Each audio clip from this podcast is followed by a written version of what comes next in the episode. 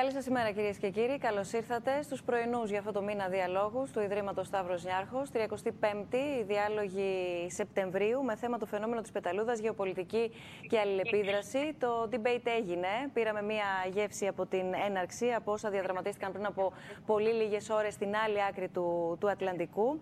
Θέλω να α, α, κάνω έτσι μια πολύ σύντομη εισαγωγή πριν καλωσορίσω και ευχαριστήσω θερμά όλους τους συνομιλητές που είναι σήμερα εδώ μαζί μας, καθώς παρακολουθούμε όλοι μας, από όπου και αν βρίσκεται ο καθένας από εμάς, όλη αυτή την κινητικότητα που καταγράφεται διεθνώς, όλες αυτές τις εξελίξεις. Βεβαίως, ο πλανήτης να βρίσκεται εν αναμονή των αμερικανικών εκλογών, να υπάρχει όλη αυτή η αναταραχή στη γειτονιά της Ελλάδας και την ευρύτερη περιοχή της Ανατολικής Μεσογείου. Κάτι το οποίο με τη σειρά του φέρνει σοβαρές αναταράξεις στο εσωτερικό της Ευρώπης. Ας μην ξεχνάμε ότι όλα αυτά λαμβάνουν χώρα εν μέσω μιας πανδημίας, η οποία πολλές φορές έχει αποτελέσει και βεβαίως εξακολουθεί και αποτελεί ένα πολύ μεγάλο πεδίο διεθνούς πολιτικής αντιπαράθεσης, παρά ενδεχομένως να έλεγε κανείς α, υγειονομικού ενδιαφέροντος. τριάντα Σεπτεμβρίου ξημερώσαμε, είναι εννιά ακριβώς το πρωί, με το πρώτο debate μεταξύ των δύο υποψηφίων για την Προεδρία των ΗΠΑ, Biden και Τραμπ, Τραμπ και Biden να έχει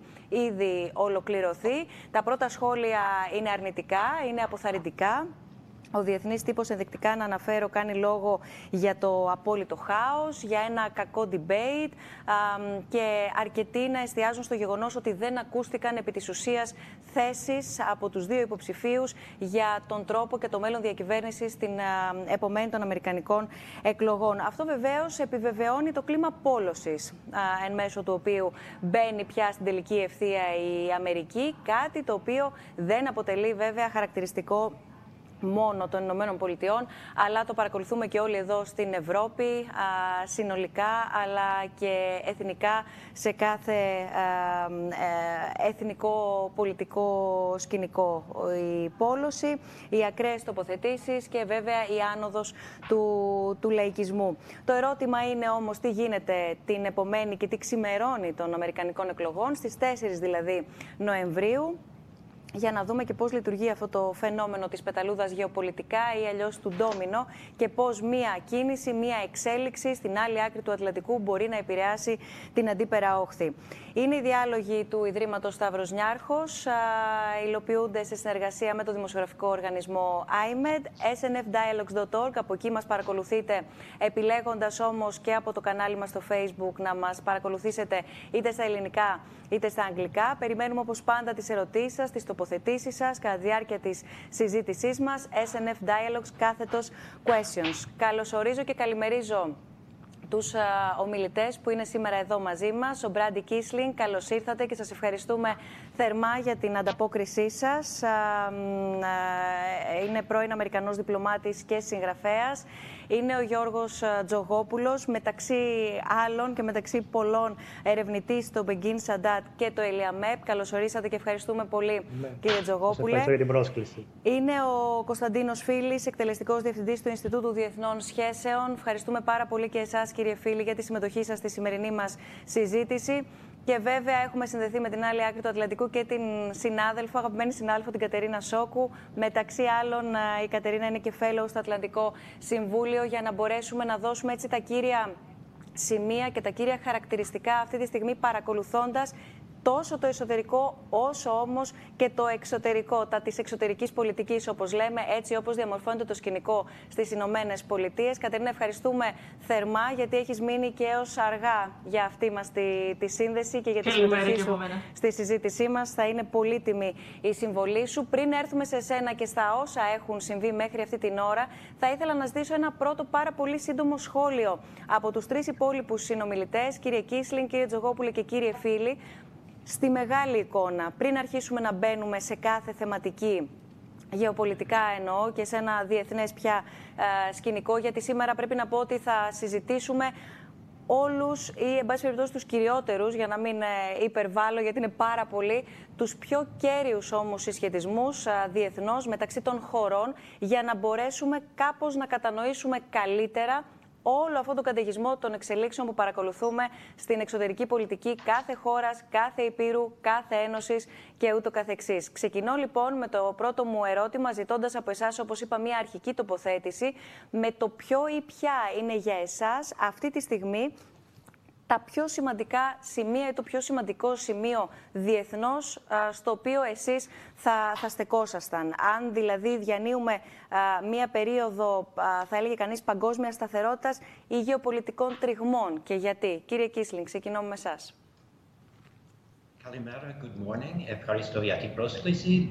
Για μένα, ως πρώην διπλωματικός υπάλληλος, το βασικό θέμα είναι ως εξής. Μετά το Δεύτερο Παγκόσμιο Πόλεμο, η Αμερική ήταν ο βασικός θεσμοθέτης μιας καινούριας διεθνής κοινότητας. Φυσικά η Αμερική κέρδισε πολύ από το ρόλο της ως πρώτος μεταξύ δίθεν ίσων, αλλά και ο κόσμος κέρδισε πολύ. Πρόσφατα είναι φανερό ότι ο Donald Trump βαρέθηκε. Δεν είχε την υπομονή για ένα διεθνές σύστημα τόσο αργά, τόσο επίπονο. Προσπάθησε να αλλάξει το σκηνικό σε κάτι με διμερείς ισορροπίες δυνάμεις. Βλέπουμε ότι τα αποτελέσματα δεν είναι πολύ καλά. Η ερώτηση μου είναι πώς στο μέλλον θα γυρίσουμε σε κάτι πιο κοινωνικό, κάτι πιο σταθερό, κάτι που, που βοηθάει την Ελλάδα και τις μικρές χώρες του κόσμου. Κύριε Tzogopoulos. Ναι, το debate θεωρώ ότι δεν μπορούμε να το δούμε ξεχωριστά από την κατάσταση στην σημερινή αμερικανική πολιτική και κοινωνία. Απλώς αντιπροσωπεύει αυτό το οποίο ισχύει στη χώρα τα τελευταία χρόνια και για το οποίο όσοι είμαστε θαυμαστές της χώρας, στους οποίους και εγώ ανήκω, νιώθουμε κάπως απορριμμένοι, κάπως περίεργα με το πού πάει η κατάσταση με τις Ηνωμένες Πολιτείες. Επειδή ξέρω ότι στη συνέχεια θα έχουμε τη δυνατότητα να μιλήσουμε και για τη γεωπολιτική, θα ήθελα απλώς να κάνω ένα πολύ μικρό σχόλιο για τη διεθνή συνεργασία. Νομίζω ότι αυτό που πρέπει να μας ανησυχεί πιο πολύ είναι ότι αντιμετωπίζουμε μια πανδημία. Σήμερα δεν μπορούμε να βρεθούμε όλοι μαζί γιατί έχουμε αυτή την πανδημία και την ίδια στιγμή δεν υπάρχει διεθνή συνεργασία σε τίποτα. Ούτε για το εμβόλιο, ούτε για κοινά μέτρα δράσης, ούτε για κοινούς τρόπους αντιμετώπισης του προβλήματος σε οικονομικό επίπεδο. Και αυτό είναι που νομίζω ότι πρέπει να δημιουργεί ιδιαίτερη ανησυχία στην διεθνή κοινότητα. Mm-hmm. Κύριε Φίλη. Ο κόσμος μας είναι σε μετάβαση και οπωσδήποτε σήμερα, κυρία Μπουσδούκου, είναι πιο άναρχος από ό,τι ήταν τις περασμένες δεκαετίες.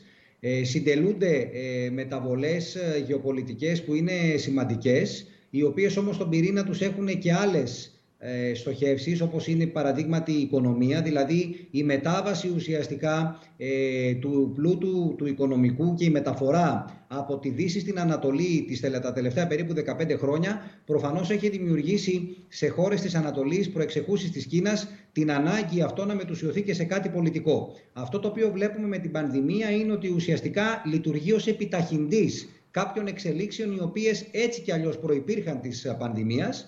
Αλλά αυτό το οποίο είναι εξαιρετικά δυσάρεστο και για την Ελλάδα είναι ότι έχουμε μία αποδόμηση του δικαιοκρατικού συστήματος του διεθνούς, με αποτέλεσμα να δίνεται πολύ μεγάλη έμφαση και από τις Ηνωμένες Πολιτείες, που υποτίθεται ότι ήταν ε, ε, ε, εκ των θεματοφυλάκων αυτής της ε, κατάστασης, αυτού του status quo, όπως διαμορφώθηκε με τα πολεμικά, να έχουμε λοιπόν ε, χώρες οι οποίες επενδύουν στην συναλλακτική, όπως λέμε, διπλωματία, αυτό το transactional diplomacy, με τον ίδιο τον πρόεδρο Τραμπ να προβαίνει σε σειρά μονομερών ενεργειών, οι οποίες δείχνουν, αν μη τι άλλο, ότι δεν θεωρεί ότι το δυτικό μέτωπο, επί παραδείγματι, δηλαδή ΗΠΑ, Ευρωπαϊκής Ένωσης, πρέπει να μείνει αραγές. Αυτό είναι εξαιρετικά προβληματικό, διότι δημιουργεί κενά και ρήγματα, τα οποία προσπαθούν να αξιοποιήσουν και να εκμεταλλευτούν αναθεωρητικές προς το διεθνές ή το περιφερειακό status quo δυνάμεις, όπως είναι η Ρωσία, όπως είναι η Τουρκία, όπως είναι η Κίνα.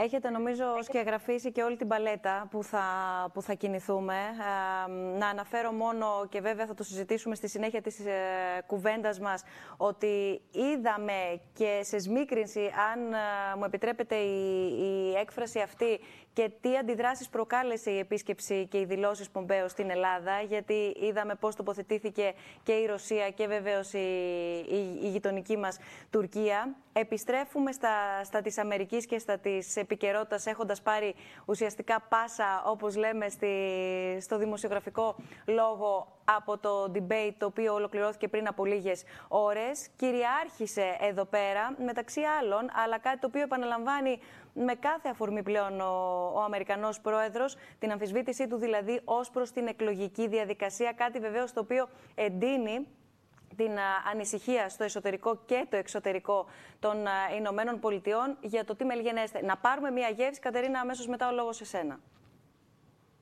His own Homeland Security Director and as well as the F B I Director says there is no evidence at all that mail-in ballots are a source of, of being manipulated and cheating.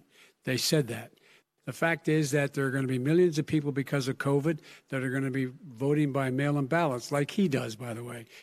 And this is all about trying to dissuade people from voting because he's trying to con- to scare people into thinking that it's not going to be legitimate. Show up and vote. He cannot stop you from being able to determine the outcome of this election. And in terms of whether or not when the votes are counted and they're all counted, that will be accepted. If I win, that will be accepted. If I lose, that'll be accepted. But by the way, if in fact he says he's not sure what he's going to accept, well, let me tell you something. It doesn't matter because if we get the votes, it's going to be all over. He's going to go. He can't stay in power. It won't happen. It won't happen. As far as the ballots are concerned, it's a disaster. If you have an unsolicited, they're sending millions of ballots all over the country. There's fraud. They found them in creeks. They found some with the name Trump. Just happened to have the name Trump just the other day in a waste paper basket. This is going to be a fraud like you've never seen. The other thing, it's nice on November third, you're watching and you see who won the election. And I think we're going to do well because people are really happy with the job we've done. But you know what? We won't know. We might not know for months because these ballots are going to be all over. Are you counting on the Supreme Court, including a Justice Barrett, to settle any dispute? Yeah, I think I'm counting on them to look at the ballots, definitely. I don't think we'll, I hope we don't need them in terms of the election itself. But for the ballots, I think so. Ακολουθήσαμε είναι το που αξίζει να σταθεί κανείς, παρακολουθώντας είτε από το εσωτερικό είτε βεβαίως από τον υπόλοιπο α, κόσμο α, την τηλεοπτική αναμέτρηση των δύο υποψηφίων. Ε, πιστεύω ότι όλες οι αρχικές τοποθετήσεις α, αλλά και το απόσπασμα που δείξαμε από την α, τηλεμαχία δείχνουν την κρισιμότητα αυτής της εκλογικής αναμέτρησης στις Ηνωμένες Πολιτείες και αν μη τι άλλο αυτή η συγκεκριμένη διαμάχη έσπασε τα πρωτόκολλα σε σχέση με τις προσωπικές επιθέσεις που απίφθηναν οι δύο αντίπαλοι ο ένας τον άλλον, αλλά και σε σχέση με τις συνεχείς διακοπές, κυρίως από τον πρόεδρο Τραμπ, της διαδικασίας, κατά παράβαση βεβαίως της διαδικασίας που μέχρι τώρα τηρείται και το παρακολουθούμε έτσι σχεδόν ευλαβικά ακόμα και σε πολύ κρίσιμες αναμετρήσεις με την εξαίρεση ίσως της τελευταίας μεταξύ του, προέδρου, του Προέδρου σήμερα Τραμπ και της Χίλαρη Κλίντον που επίσης ήταν πολύ έντονες αλλά είχαμε ένας από τους δύο πρωταγωνιστές ήταν βεβαίως ο Πρόεδρος Τραμπ. Στην ουσία της συζήτησης και αν προσπαθήσουμε να αφήσουμε στην άκρη που είναι λίγο δύσκολο για τον κοινό ε, ακροατή τηλεθεατή να κάνει όλες τις δια, διακοπές και τις α, αλληλοκαλύψεις, τα θέματα στα οποία στάθηκαν ήταν κυρίως εσωτερικής, α, επικαιρο, εσω, εσωτερικά. Και αυτά είχαν να κάνουν με τον κορονοϊό, είχαν να κάνουν με την οικονομία, είχαν να κάνουν με, τις φιλετικές, με τη φιλετική ένταση και το πώς θα τοποθετηθούν σε αυτά τα θέματα οι δύο υποψήφοι για την Προεδρία.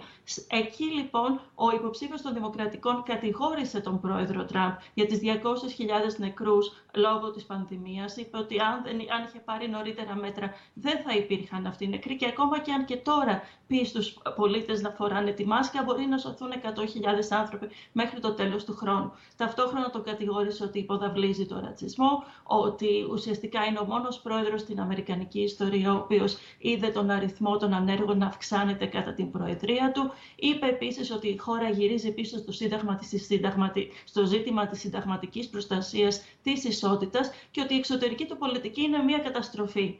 Επίσης, απευθύνθηκε να πούμε αρκετά κατευθείαν στους Αμερικανούς, λέγοντας ότι, τρέποντάς τους να ψηφίσουν και λέγοντας, όπως είδαμε, ότι αν κερδίσει θα είναι πρόεδρος όλων των Αμερικανών. Ο πρόεδρος Τραμπ από την πλευρά του προσπάθησε να υπεραμεινθεί του έργου του, κυρίως στην οικονομία, τόνισε ότι η προτεραιότητά του είναι στον νόμο και την τάξη, που θεωρεί ότι έχει πλεονέκτημα έναντι ε, του αντιπροέδρου Biden, ενώ βγήκε στην επίθεση κατηγορώντας τον για αδυναμία αλλά και εξάρτηση από την αριστερή πτέρυγα του κόμματός του.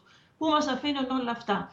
Να πούμε σε σχέση με τις διεθνείς ισορροπίες. Τα ελάχιστες ήταν οι αναφορές στην εξωτερική πολιτική. Και όταν έγιναν, είχαν κυρίως να κάνουν με αλληλοκατηγορίες του ενός προς το άλλον. Ο πρόεδρος Τραμπ ουσιαστικά κατηγορήθηκε από τον Biden ότι έχει σχέση εξάρτησης με τον Ρώσο πρόεδρο Πούτιν, ενώ από την άλλη πλευρά την έξοδο, ο, ο αντιπρόεδρος Biden συγγνώμη, είπε για την έξοδο της χώρας από τη Συμφωνία του Παρισιού για το κλίμα, την οποία χαρακτήρισε μια καταστροφή και είπε ότι θα ανατρέψει.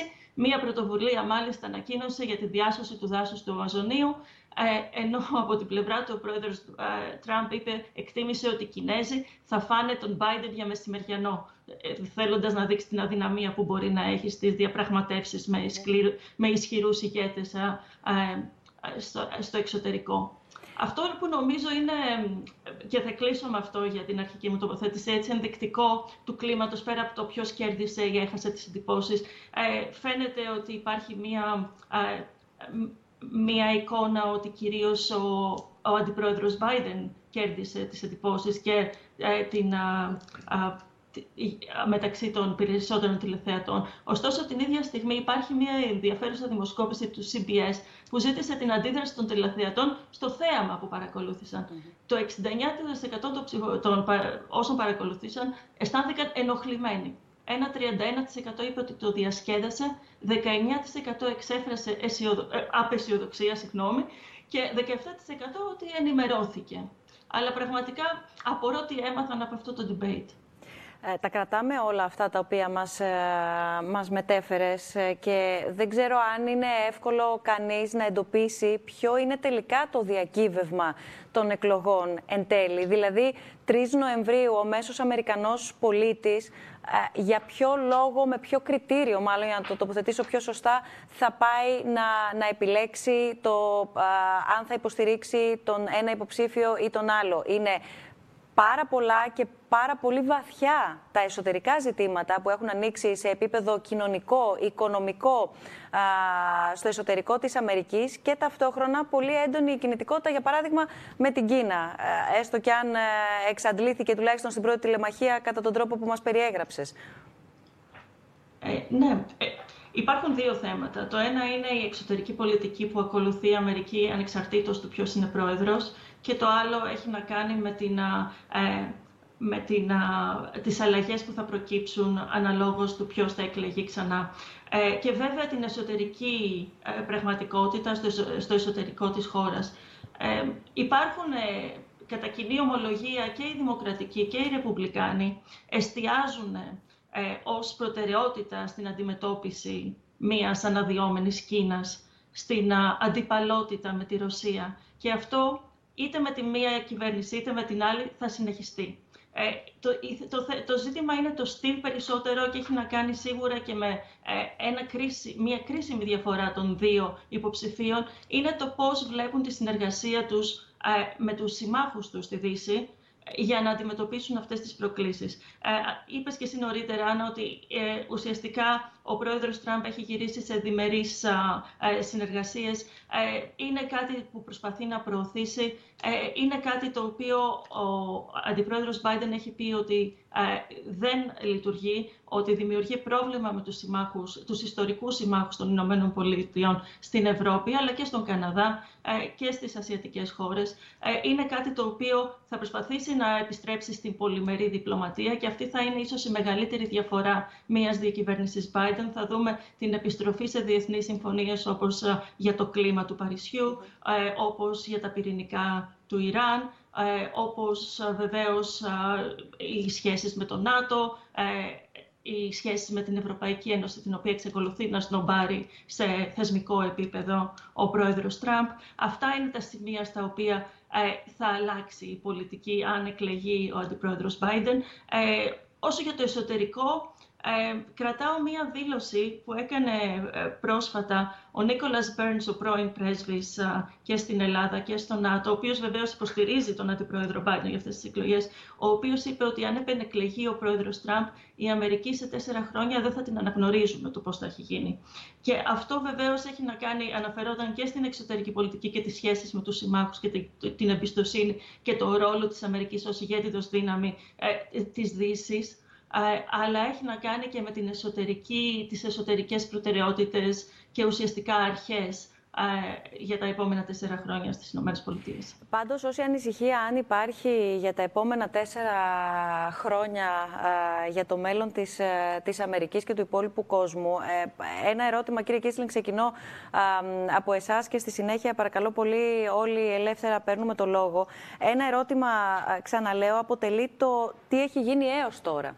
Και για να το κάνω πιο συγκεκριμένο, τέσσερα χρόνια προεδρίας Τραμπ. Νούμερο ένα ερώτημα, είναι ο Biden από την πλευρά α, των α, δημοκρατικών το πρόσωπο που μπορεί να αναμετρηθεί μαζί του, με τον Donald Trump εννοώ, αλλά και με ό,τι έχει μέχρι στιγμής αφήσει η τετραετής προεδρία του? Vice President Biden is extremely well versed in the old international system. I won't say he has heroically used it to advance world peace, but he has done a good job για να προωθήσει την παγκόσμια ειρήνη. Όμως έκανε καλή δουλειά. Δύσκολα είναι τα χρόνια γιατί θα παραλάβει καμένη γη όταν αναλάβει. Και το βλέπουμε και στο μήνυμα του Προέδρου Τραμπ, αν θα είναι νόμιμες δηλαδή οι εκλογές ή όχι. Συνήθως, ο Πρόεδρος των Ηνωμένων Πολιτειών έχει μεγάλη νομιμοποίηση για να κυβερνήσει. Όταν λέει κάτι, το κάνει.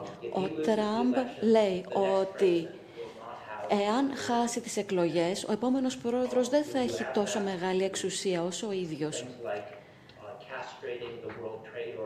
Όταν βλέπουμε τι κάνει, για παράδειγμα, στα πλαίσια του Παγκόσμιου Οργανισμού Εμπορίου, που είναι πολύ σημαντικό εργαλείο παγκόσμιου εμπορίου, τι κάνει με τον ΠΟΗ και τι συμβαίνει και με τις άλλες συμφωνίες που ανέφερε η Κατερίνα. Ο Biden θα αναλάβει, ενώ θα υπάρχει ένα μεγάλο έλλειμμα, το μεγαλύτερο έλλειμμα, τον είπα, μετά το Δεύτερο Παγκόσμιο Πόλεμο. Όταν δεν έχεις χρήμα, έχεις λιγότερα περιθώρια κινήσεων. Αυτό με ανησυχεί. Όχι ότι ο Biden δεν μπορεί να κάνει τη δουλειά. Το θέμα είναι ότι θα έχει κατεστραμμένα εργαλεία για να δουλέψει. Κύριε Φίλη, κύριε Τζογόπουλε. Κοιτάξτε, ε, η αλήθεια είναι ότι, ε, όπως είπε πολύ σωστά η κυρία Σόκου, αυτή η διαδικασία είναι πάρα πολύ κρίσιμη και το κατάλαβε κανείς ήδη, το συνειδητοποίησε από το πρώτο debate. Είναι δυσάρεστο ε, για την Αμερικανική Δημοκρατία ότι έχουμε αυτή την α, καθίζηση, θα έλεγα, και ε, η εκτίμηση πριν τις εκλογές του δύο χιλιάδες δεκαέξι ήταν ότι ο πρόεδρος Τραμπ μόνο και μόνο ως υποψήφιος στο ρεπουμπλικανικού, του Ρεπουμπλικανικού κόμματος καταρχάς και εν συνεχεία ως προεδρικός υποψήφιος θα μπορούσε να επιβάλλει μία ατζέντα. Πολλώτε μάλλον από τη στιγμή που κατάφερε να εκλεγεί. Δυστυχώς, όταν έχεις να ε, αντιπαραβάλεις οποιονδήποτε πολιτικό με έναν πολιτικό α, του α, στυλ α, και ε, του επίπεδου του Προέδρου Τραμπ, ε, τα πράγματα δεν μπορούν να πάνε προς το καλύτερο, αναγκαστικά πάνε προς το χειρότερο. Και είδαμε ε, στη, στο debate μία ε, πρωτόγνωρη πόλωση. Εγώ θα σταθώ ε, σε συνέχεια αυτό που είπε ο κύριος Κίσλινγκ ως προς το εσωτερικό ε, στα εξής δύο πράγματα πολύ σύντομα. Πρώτον, ότι ο Τραμπ διατείνεται, και νομίζω η κυρία Σόκου αυτό μπορεί να το επιβεβαιώσει, ότι μέχρι το ξέσπασμα της πανδημίας η αμερικανική οικονομία πήγαινε καλά και αυτό είχε, του έδινε, θα έλεγα, φτερά σε σχέση με τις ε, προεδρικές εκλογές, κάτι το οποίο διακόπηκε ως δυναμική τόσο από την κακή διαχείριση που έκανε της πανδημίας. Θα θυμίσω μεταξύ άλλων, πέραν των διακοσίων χιλιάδων και πλέον νεκρών, ότι στα τέλη Δεκεμβρίου αποθέωνε την κινέζικη ηγεσία για την καταπληκτική δουλειά που είχε κάνει με τη διαχείριση της κόβιντ δεκαεννιά και δύο μήνες μετά δεν ε, υπεγράφει από την τζι επτά ε, ε, ανακοινωθέν, διότι οι Αμερικανοί επέμεναν να ε, συμπεριληφθεί στο ανακοινωθέν ότι είναι κινέζικος ιός. Ε, θέλω να πω ότι αυτές οι παλινοδίες είναι εξαιρετικά προβληματικές. Εκεί όμως θέλω να καταλήξω είναι ότι πρώτον, σε σχέση με την οικονομία φαίνεται ότι ο Τραμπ τα πήγε καλά, αλλά η διαχείριση της πανδημίας και εν συνεχεία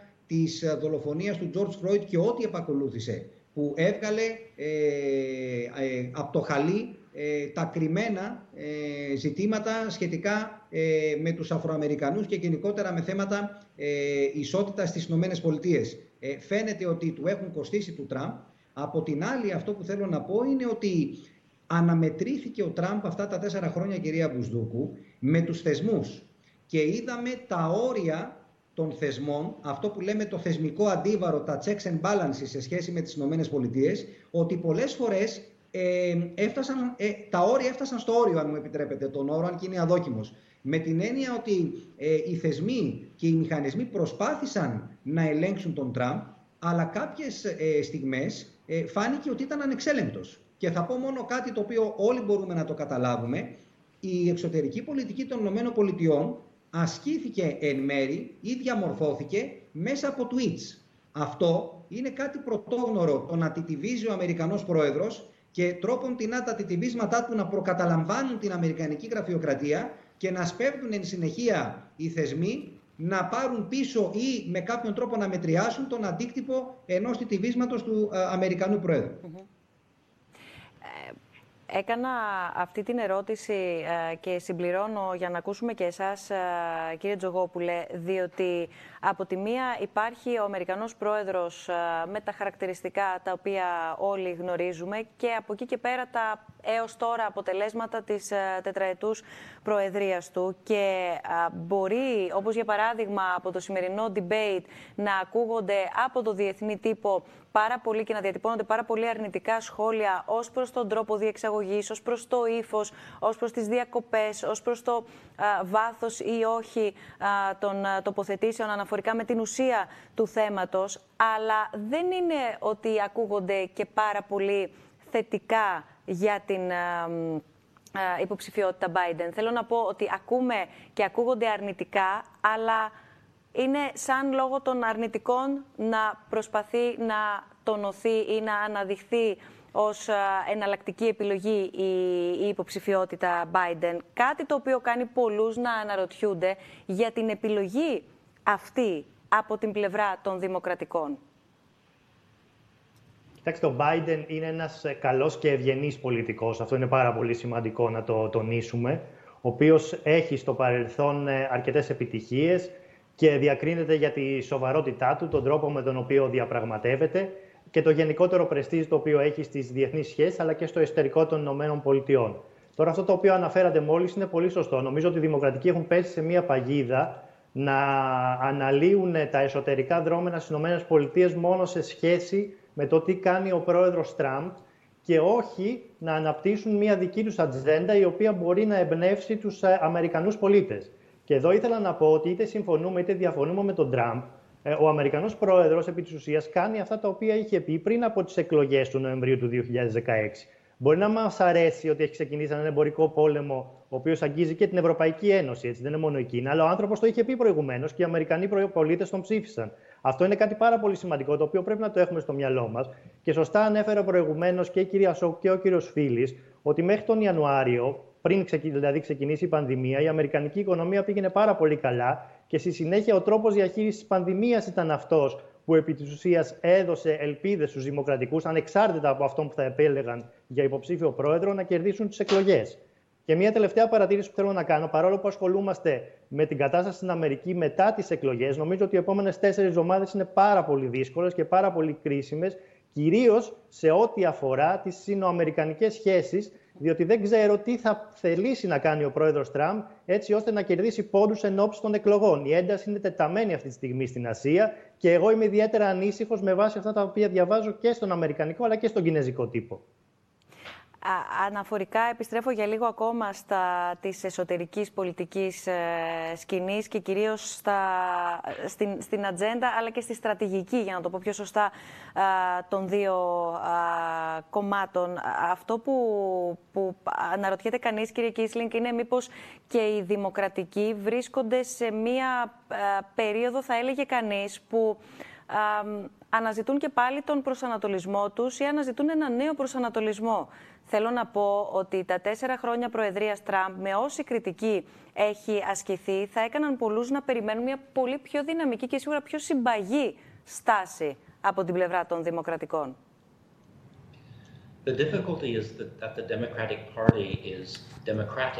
Η δυσκολία με το Δημοκρατικό Κόμμα είναι ότι είναι δημοκρατικό.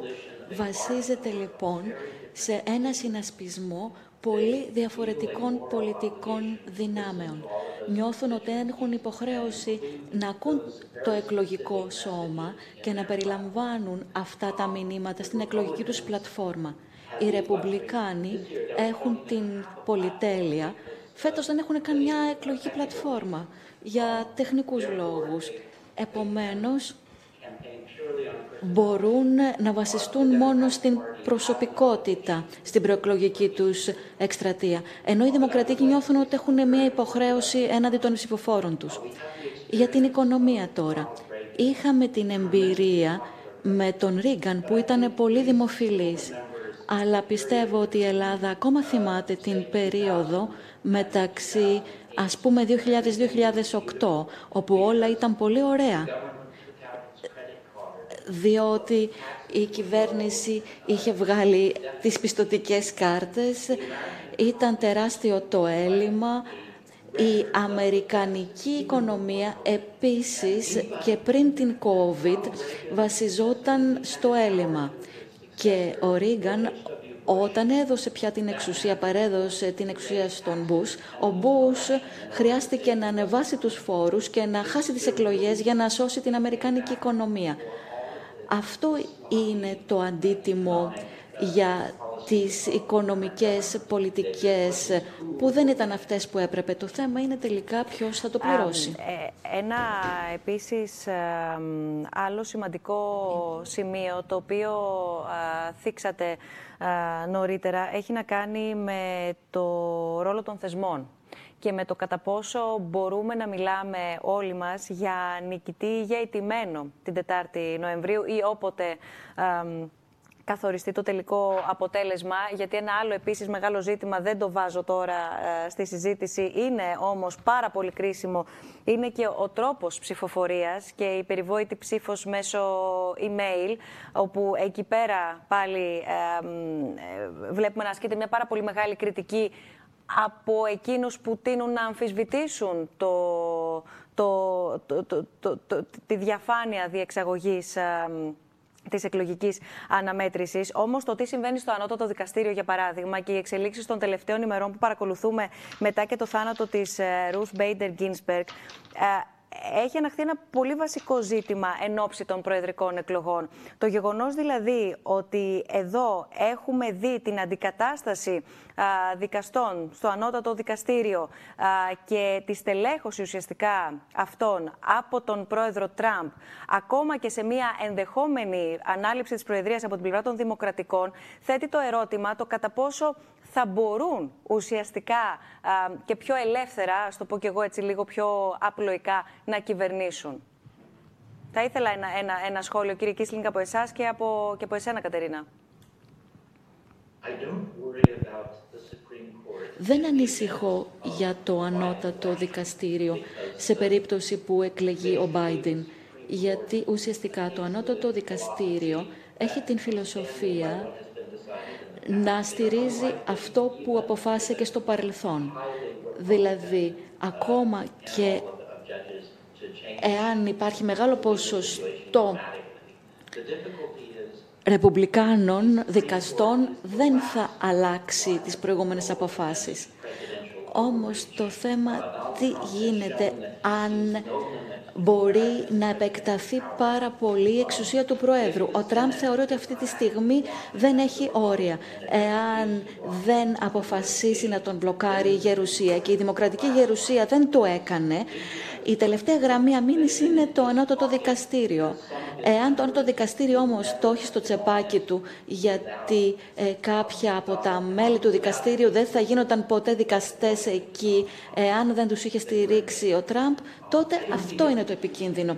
Δεν νομίζω όμως ότι είναι τεράστιος ο κίνδυνος, αλλά πρέπει να το έχουμε υπόψη μας.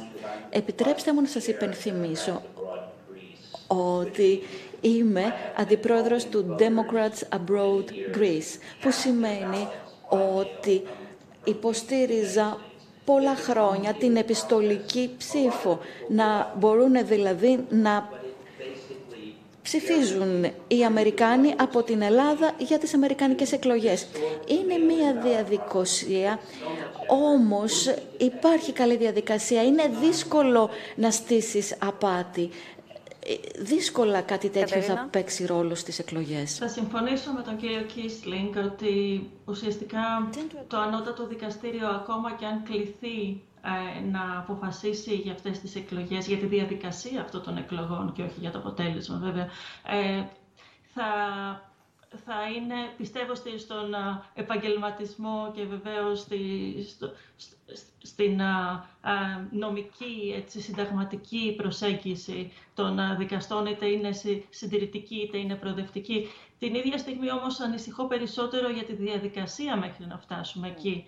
Δηλαδή, ε, για να πάει μία υπόθεση στο Συνταγματικό Δικαστήριο, στο Ανώτατο Δικαστήριο, σημαίνει ότι εντωμεταξύ έχουν υπάρξει ε, μία σειρά από νομικές προσφυγές και κόντρα προσφυγές, με καταμετρήσεις ψήφου, ψήφων, τις οποίες ε, ο ένας υποψήφιος ή ο άλλος μπορεί να μην αναγνωρίζει, ο, ένας, ο πρόεδρος μπορεί να ζητάει, και μας έχει δώσει ήδη μία νήξης γι' αυτό, ότι μπορεί να ζητάει μία συντόμευση της καταμέτρησης, γιατί πόσες είναι αυτές οι επιστολικές ψήφοι και πόσο ακόμα θα τις υπολογίζουμε και για πόσο ακόμα θα μετράμε. Ε, σήμερα θέλησε και λίγο να προκαταλάβει ε, έτσι, τη, τη διάθεση, λέγοντας ότι μπορεί να πάρει μήνες αυτή η διαδικασία. Και ταυτόχρονα βεβαίως όταν ρωτήθηκε το αν, για το αν θα πει στους οπαδούς του να, να παραμείνουν ήρεμοι όσο γίνεται αυτή η διαδικασία, είπε, δεν, δεν τοποθετήθηκε, αλλά είπε θα τους ζητήσω να παρακολουθήσουν και να επαγρυπνούν από κοντά το πώς γίνεται η διαδικασία. Άρα ουσιαστικά, μάλλον δεν, εμένα προσωπικά δεν μου ενέπνευσε ιδιαίτερη εμπιστοσύνη ότι θα τους, θα τους, θα τους, παρα, θα τους πει να μείνουν ήρεμοι. Ε, Και βέβαια ταυτόχρονα είπε ότι ε, σε κάθε περίπτωση αν, αν υπάρχουν επιστολικές ψήφοι που μπορεί να ορίσουν το αποτέλεσμα, εκείνος πιστεύει ότι μπορεί να χειρογεννηθεί εκεί.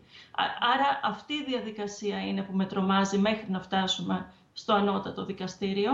Ε, την επόμενη μέρα θεωρώ ότι ε, οι θεσμοί ε, είναι, έχουν πολύ πιο μακρύ χρόνο από τα, από τα γεγονότα ή τους ανθρώπους, οπότε νομίζω ότι είναι εύκολο να επανέλθουν σε μια α, προηγούμενη κατάσταση. Δεν θεωρώ ότι υπάρχει, ότι τόσο εύκολα σε τέσσερα χρόνια προεδρίας Τραμπ ή οκτώ μπορεί να υπάρξει ρήξη σε θεσμούς ε, τραγική, ειδικά σε μια ισχυρή δημοκρατία σαν τις Ηνωμένες Πολιτείες. Ωστόσο, αυτή τη στιγμή είναι γεγονός ότι όλα αυτά που συμβαίνουν πλήττουν την ηγετική ε, εικόνα και τη διεθνή εικόνα και την εμπιστοσύνη ε, ουσιαστικά του, του υπόλοιπου κόσμου και δι, των δυτικών συμμάχων στην, ε, στις Ηνωμένες Πολιτείες. Και αυτό είναι ένα κόστος που υπάρχει και μπορεί να υπολογιστεί, είναι, είναι υπολογίσιμο, όπως και να το κάνει κανείς.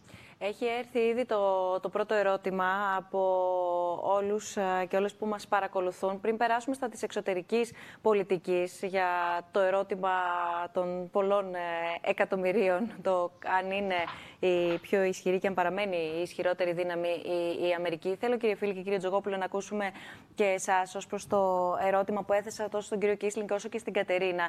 Γιατί α, ακόμα και αν δεν υπάρχει, α, αν δεν είναι ικανή η τετραετής προεδρία έως τώρα του Ντόναλντ Τραμπ να α, επηρεάσει τους θεσμούς σε τόσο ανησυχητικό, όπως διατυπώνεται από πάρα πολλούς, η αλήθεια είναι, βαθμό, ιδιαίτερα σε ό,τι αφορά στο ανώτατο δικαστήριο. Α, υπάρχει πάρα πολύ μεγάλη ανησυχία για το κατά πόσο μιλάμε για μια πιο συντηρητική πια Αμερική. Πιστεύω, κυρία Μπουσδούκου, ότι αυτό που βλέπουμε σήμερα ως φαινόμενο Τραμπ δεν είναι αποτέλεσμα των τελευταίων λίγων ετών, αλλά είναι αποτέλεσμα μιας μακράς διαδικασίας η οποία έχει ξεκινήσει στο Ρεπουμπλικανικό Κόμμα, θα σας έλεγα, ήδη πριν την εκλογή του Ρόναλντ Ρέιγκαν το χίλια εννιακόσια ογδόντα. Ε, εξελίχθηκε ε, ένα ε, κίνημα ε, μέσα στο Ρεπουμπλικανικό Κόμμα. Να θυμίσω ότι το δύο χιλιάδες οκτώ είχαμε και το κόμμα του Τσαγιού, τη Σάρα Πέιλιν, το οποίο εξέφρασε ένα κομμάτι των ε, Ρεπουμπλικάνων, ε, βαθιά συντηρητικό προφανώς.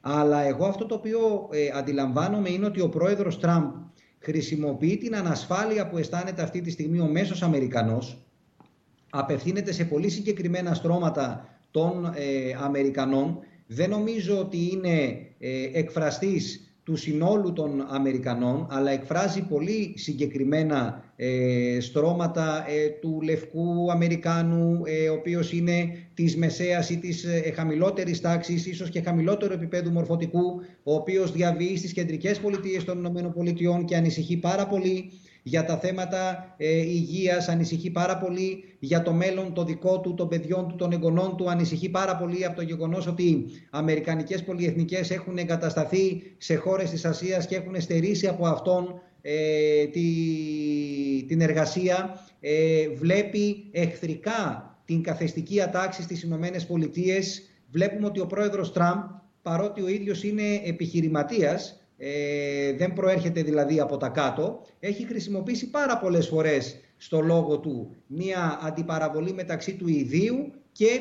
ε, του, της καθεστικής τάξης των Αμερικανών, την οποία εξέφρασε η Χίλαρη Κλίντον, εκφράζουν οι α, δημοκρατικοί, η Wall Street, οι αγορές και ούτω καθεξής. Ε, οπότε θέλω να πω ότι ανεξάρτητα από το αποτέλεσμα, Ε, αυτή τη στιγμή στην Αμερική ε, έχουμε μια νέα κατάσταση σε κοινωνικό πεδίο.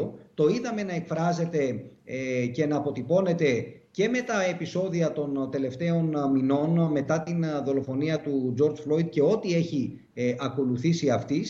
Ε, δεν ξέρω πόσο διχασμένη είναι η Αμερική. Αυτό το οποίο πάντως μπορώ να πω είναι ότι η πόλωση, τουλάχιστον σε πρώτη ανάγνωση, φαίνεται να ευνοεί περισσότερο τον Τραμπ, γιατί ξέρει να παίζει καλύτερα αυτό το παιχνίδι. Το θέμα είναι αν την επομένη των εκλογών θα έχουμε μια διχασμένη Αμερική, κάτι το οποίο είναι το τελευταίο που χρειάζονται και οι Ηνωμένες Πολιτείες, αλλά θα σας έλεγα και ο πλανήτης. Ακριβώς. Και αυτό είναι και το ε, ερώτημά μου προς τον κύριο Τζογόπουλο. Κατά πόσο δηλαδή πια αρχίζουμε να βλέπουμε τον υπόλοιπο πλανήτη να επηρεάζεται α από την ενδεχόμενη πιο βαθιά α, συντηρητική Ευρώπη, β από την ανησυχία που υπάρχει ο πρόεδρος Τραμπ να μην παραδώσει την ε, προεδρία σύμφωνα με τα λεγόμενά του. Έχουμε δεχθεί και ένα σχετικό α, ερώτημα. Το πώς ουσιαστικά επηρεαζόμαστε σε όλα τα υπόλοιπα, ξαναλέω, σημεία του πλανήτη από όλα όσα αυτή τη στιγμή διαδραματίζονται στην άλλη άκρη του Ατλαντικού. Αρχικά να, να συμφωνήσω και με τον πρέσβη Κίσλινγκ. Νομίζω ότι το θέμα ε, δεν θα φτάσει στα άκρα όσον αφορά την, την καταμέτρηση των, των ψήφων. Νομίζω ότι οι συνταγματικοί έλεγχοι εντός των ΗΠΑ θα παραμείνουν ισχυροί. Ωστόσο, συμβολικά αυτή τη στιγμή υπάρχει ένα θέμα και είναι ένα θέμα. Διότι μιλάμε αυτή τη στιγμή για διαφάνεια στην καταμέτρηση των ψήφων εντός των ΗΠΑ και τι θα γίνει σε περίπτωση που ο πρόεδρος Τραμπ δεν αποδεχτεί το αποτέλεσμα. Θα μπορούσατε να φανταστείτε να, πριν από οκτώ ερώτημα, χρόνια. Συγγνώμη που διακόπτω, πόσο πιθανό είναι το ενδεχόμενο η άρνηση Τραμπ να παραδώσει την εξουσία να οδηγήσει σε ακραίες εξελίξεις έως και σε εμφυλιοπολεμικές καταστάσεις και τι επιπτώσεις θα έχει αυτή η εξέλιξη για τον υπόλοιπο πλανήτη? Θεωρώ ότι δεν θα φτάσουν τα πράγματα στα άκρα, εκτός αν βέβαια υπάρχει θέμα με ορισμένες ψήφους στις πολιτείες κλειδιά, όπου θα γίνει ξανά καταμέτρηση και θα υπάρξει μια περίοδος αστάθειας. Όμως νομίζω ότι η συνταγματική έλεγχη, και αυτό είναι και το ωραίο της αμερικανικής δημοκρατίας, έτσι κι αλλιώς, την οποία όλοι αγαπάμε και θεωρούμε και εξακολουθούμε ακόμα και σήμερα να θεωρούμε πρότυπο για όλο τον κόσμο. Από εκεί και πέρα, αν μπορώ να κάνω ένα ευρωπαϊκό σχόλιο για την κατάσταση στην Αμερική, νομίζω ότι η πιο ξεκάθαρη θέση σχετικά με το τι θα ήθελαν οι ευρωπαϊκές χώρες, τουλάχιστον τα κράτη-μέλη της Ευρωπαϊκής Ένωσης, γιατί η Αγγλία νομίζω θέλει επικράτηση του Τραμπ, θα ήταν να κερδίσει ο Biden, έτσι ώστε να, επανέλθει, να επανέλθουν οι ατλαντικές σχέσεις στο, στην αρμονική συνεργασία της οχταετίας του, του Μπαράκ Ομπάμα. Νομίζω ότι αυτό είναι ξεκάθαρο από την ευρωπαϊκή οπτική γωνία και με δεδομένο ότι το μεγαλύτερο πρόβλημα αυτή τη στιγμή είναι αυτό της έλλειψης διεθνούς συνεργασίας σε κομβικά ζητήματα mm. τα οποία απαιτούν συνεργασία. Μιας και αναφέρατε τη Βρετανία, επειδή αποτελεί ένα πάρα πολύ κομβικό ε, γεωπολιτικό παίκτη, τόσο ε, στρέφει το ενδιαφέρον της η Αμερική προφανώς, ε, ειδικά στη μετά Brexit εποχή προς τα εκεί, αλλά και η Ευρώπη, καθώς ε, αποτελεί έτσι έναν, ε, έναν διάβλο μεταξύ των, των δυνάμεων. Σε λίγο θα παρακολουθήσουμε μια πολύ ενδιαφέρουσα συζήτηση που είχαμε με τον Ρόμπι Νίμπλετ, τον διευθυντή του Chatham House, ακριβώς για να δούμε πού ακριβώς βρίσκεται η Βρετανία μέσα, η Μεγάλη Βρετανία μέσα σε όλο αυτό το γεωπολιτικό ε, σκηνικό. Η, κύριε Φίλη, η, η Αμερική πού βρίσκεται σήμερα γεωπολιτικά? Επανέρχομαι στο πρώτο ερώτημα που είδαμε. Είναι η Αμερική η ισχυρότερη δύναμη, έτσι όπως μέχρι πρότινος τουλάχιστον διεθνώς εννοώ, ε, ήταν, παραμένει η ισχυρότερη, η ισχυρότερη χώρα με την ισχυρότερη γεωπολιτική στρατηγική ε, και με τον ε, ισχυρότερο, αν θέλετε, ε, γεω, ε, λόγο να διατυπώνεται στις ε, γεωπολιτικές εξελίξεις. Αν δούμε, κυρία Μπουσδούκου, τους συντελεστές ισχύως, δεν υπάρχει καμία αμφιβολία ότι οι Ηνωμένες Πολιτείες παραμένουν μακράν, θα έλεγα, του δεύτερου, δηλαδή της Κίνας, η ισχυρότερη δύναμη αυτή τη στιγμή σε παγκόσμια κλίμακα. Από την άλλη, υπάρχουν κάποιες ενδείξεις. Πρώτον, ότι οι Ηνωμένες Πολιτείες, και αυτό είναι μια τάση η οποία δεν εκκίνησε την περίοδο Τραμπ, αλλά είχε ήδη ξεκινήσει από την περίοδο Ομπάμα, Έχει υποστεί, έχουν υποστεί οι Ηνωμένες Πολιτείες μία ακόπωση και η κοινωνία η αμερικανική σε σχέση με το ρόλο του παγκόσμιου χωροφύλακα, όπως συνηθίζουμε να λέμε, που έπαιζαν οι Ηνωμένες Πολιτείες τις περασμένες δεκαετίες. Και επειδή, όπως όλες οι κυβερνήσεις, υπάρχει και το εγχώριο ακροατήριο, προφανώς όλοι σκέπτονται ότι αυτή τη στιγμή, σε επίπεδο αμερικανικής κοινωνίας, αυτή η τάση μερικού απομονωτισμού φαίνεται ότι κάνει γκέλ, να το πω κατά το κοινώς λεγόμενο, ότι έχει δηλαδή μια απήχηση. Δεν είναι κάτι το οποίο είναι ξένο ως προς τις επιθυμίες του μέσου Αμερικανού. Άλλωστε, ο πρόεδρος Τραμπ εξελέγει με την σημαία και με το σύνθημα America First, έτσι, η Αμερική πρώτα. Ε, βέβαια, με έναν λάθος τρόπο σε σχέση με τα διεθνή, οφείλω να ομολογήσω, αλλά πάντως είναι κάτι το οποίο ε, θεωρώ ότι στο μέσο Αμερικάνο, ε, αν δεν του αρέσει, πάντως σίγουρα δεν τον ενοχλεί. Το γεγονός ότι μετά την επέμβαση στο Αφγανιστάν και την μακροημέρευση ε, κόντρα σε αυτά τα οποία έλεγε ο George W. Bush τότε, μετά την αποτυχημένη επέμβαση στο Ιράκ ε, και λόγω των εξελίξεων στην περιοχή με την τζιχαντιστική τρομοκρατία, η έντεκα Σεπτεμβρίου κλώνησε το αίσθημα των Αμερικανών ότι αν μη τι άλλο μπορούν να αισθάνονται ασφαλείς στο εσωτερικό της χώρας τους. Όλα αυτά, λιγότερο ή περισσότερο, έχουν συντελέσει σε αυτό το οποίο σας ανέφερα προηγουμένως. Αυτό που εγώ εκτιμώ για να ε, κλείσω είναι ότι οι Ηνωμένες Πολιτείες επί Τραμπ κατάφεραν, το κατάφεραν εντός εισαγωγικών, να διασπάσουν το δυτικό μέτωπο. Δεν είναι αραγές. Ακούσαμε απίθανες δηλώσεις από τα χείλη του ίδιου του Αμερικανού Προέδρου, ο οποίος προέτρεπε την Ιταλία και τη Γαλλία να εξέλθουν της Ευρωζώνης, προσφέροντάς τους μια καλύτερη εμπορική συμφωνία. Είπε ότι είναι καταπληκτική εξέλιξη με αυτόν τον πομπόδι τρόπο που τοποθετείται το Brexit και ούτω καθεξής. Είναι προφανές ότι από ευρωπαϊκής πλευράς υπάρχει πολύ μεγάλη ε, διστακτικότητα, δισταγμός, και το θέτω μάλλον κομψά, απέναντι στον Τραμπ. Επίσης, οι μονομερείς ενέργειες από πλευράς του Αμερικανού Προέδρου είναι εξαιρετικά ενοχλητικές. Αναφέρθηκε και ο κύριος Κίσλινγκ και η κυρία Σόκου και στην αποχώρηση από τη Συνθήκη των Παρισίων για την κλιματική αλλαγή και στην αποχώρηση από τη Συμφωνία για το Πυρηνικό Πρόγραμμα του Ιράν. Και τέλος, αυτός, αυτό που είπα στην αρχή της κουβέντας μας, δηλαδή ο συναλλακτικός τρόπος με τον οποίο πολιτεύεται ο Τραμπ. Δεν υπάρχουν κανόνες, δεν υπάρχουν απαραίτητος θεσμοί. Θεωρεί ότι όλα αυτά είναι ίσως παροχημένα. Ε, προτιμά να διαπραγματεύεται σε προσωπικό επίπεδο, σε διμερές επίπεδο. Θαυμάζει τον Κιμ Γιονγκούν, τον Πούτιν, τον Ερντογάν, ε, που είναι, θα μου επιτραπεί ο όρος, μάτσο πολιτική, ε, κόντρα σε αυτό που είναι η καγκελάριος Μέρκελ, παραδείγματι. Ε, αυτό είναι ένα πρόβλημα. Γιατί αν υποθέσουμε ότι οι Ηνωμένες Πολιτείες δίνουν τον τόνο, αν μη τι άλλο, είναι μια κακή εξέλιξη. Οι ίδιες οι Ηνωμένες Πολιτείες, όχι ότι δεν το έκαναν και στο παρελθόν, αλλά ήταν ένα άλλο περιτύλιγμα, άλλο στυλ, ε, να παραβιάζουν ε, το δίκαιο, να παραβιάζουν συμφωνίες και να δείχνουν ότι η πολιτική πλέον πρέπει να ασκείται σε επίπεδο, ε, μεταξύ, ε, σε επίπεδο προσωπικό ε, και όχι τόσο πολύ σε θεσμικό. Η συναλλακτική διπλωματία, όπως τη χαρακτηρίσατε νωρίτερα. Κύριε Τσογόπουλε, μετά τη, τη μεταστροφή αυτή που α, αναφέρατε κι εσείς νωρίτερα, που είδαμε στις σχέσεις των ΗΠΑ με, τη, με την Κίνα, μπορούμε να, να, να δούμε έτσι επιγραμματικά και να πούμε πού βρίσκονται, πώς διαμορφώνονται σήμερα? Εντάξει, ο πρόεδρος Τραμπ είχε μια ξεκάθαρη στρατηγική έναντι της Κίνας, που παρά τα όσα γράφονται διεθνώς έχει μια λογική. Η λογική του πρόεδρου Τραμπ ήταν να χτυπήσει το, το, το ΑΕΠ της Κίνας μέσω ε, της εισαγωγής φόρων για την εισαγωγή κινέζικων προϊόντων στην Αμερική, έτσι ώστε να χτυπήσει τις κινέζικες εισαγωγές, τις κινέζικες εξαγωγές και να μειωθεί το ΑΕΠ της Κίνας μέσω μακροπρόθεσμα. Γιατί το έκανε αυτό, το έκανε γιατί θεωρεί ότι με αυτόν τον τρόπο θα πλήξει την ανάπτυξη της Κίνας και έτσι θα διακόψει τη ραγδαία ανάπτυξή της. Έχει δηλαδή μια ξεκάθαρη στρατηγική η πολιτική του Τραμπ, είτε συμφωνούμε είτε διαφωνούμε. Και αν δούμε τα νούμερα κατά τη διάρκεια του εμπορικού πολέμου, θα δούμε ότι κάτι έχει πετύχει όσον αφορά τον αρχικό του στόχο, χωρίς να σημαίνει ότι ε, το ΑΕΠ της Κίνας έχει δεχτεί το πλήγμα το οποίο θα περίμενε ο ίδιος ο Τραμπ προηγουμένως. Mm-hmm. Τώρα, σε δεύτερο επίπεδο, η πολιτική του Τραμπ σχετίζεται με το λεγόμενο τεχνολογικό πόλεμο και αυτή είναι η, η ουσία της, ε, της σημερινής διαμάχης η οποία υπάρχει. Γιατί πέρα από τη γειτονιά της Κίνας, όπου μία ανάφλεξη είναι πιθανή σε οποιοδήποτε σημείο, αλλά είναι στη γειτονιά της Κίνας και δεν ξέρω κατά πόσο οι ΗΠΑ θα ενδιαφερθούν και θα πάρουν το ρίσκο, γιατί εκεί η Κίνα δεν αστειεύεται και αυτό το λέω με πολύ μεγάλη ε, σοβαρότητα όσον αφορά τις κινέζικες θέσεις για το τι θα γίνει αν υπάρξει περιστατικό είτε στην Νότιο Κινέζικη θάλασσα είτε στα στενά της ε, Ταϊβάν. Από εκεί και πέρα οι ΗΠΑ προσπαθούν να πλήξουν τις κινέζικες εταιρείες και προσπαθούν να τις πλήξουν με ένα ξεκάθαρο τρόπο. Δηλαδή λένε στις ε, αμερικανικές εταιρείες οι οποίες πωλούν ημιαγωγούς στις, ε, στην Κίνα να σταματήσουν να το κάνουν. Και θεωρούν ότι με αυτόν τον τρόπο η Κίνα θα αντιμετωπίσει πρόβλημα κυρίως στην τεχνολογική πρόοδό της. Νομίζω οι ΗΠΑ θα πρέπει να δουν πιο καλά γιατί κατάφεραν οι Κινέζοι να ξεπεράσουν τις αμερικανικές εταιρείες στο φάιβ τζι. Γιατί αυτή τη στιγμή η Huawei, πέρα από το πολιτικό σκέλος της ιστορίας, σε επίπεδο τεχνικό είναι μπροστά. Αυτό είναι που πρέπει να αντιμετωπίσει η Αμερική για να ξαναπάρει τα ηνία. Αυτή είναι η ουσία του προβλήματος.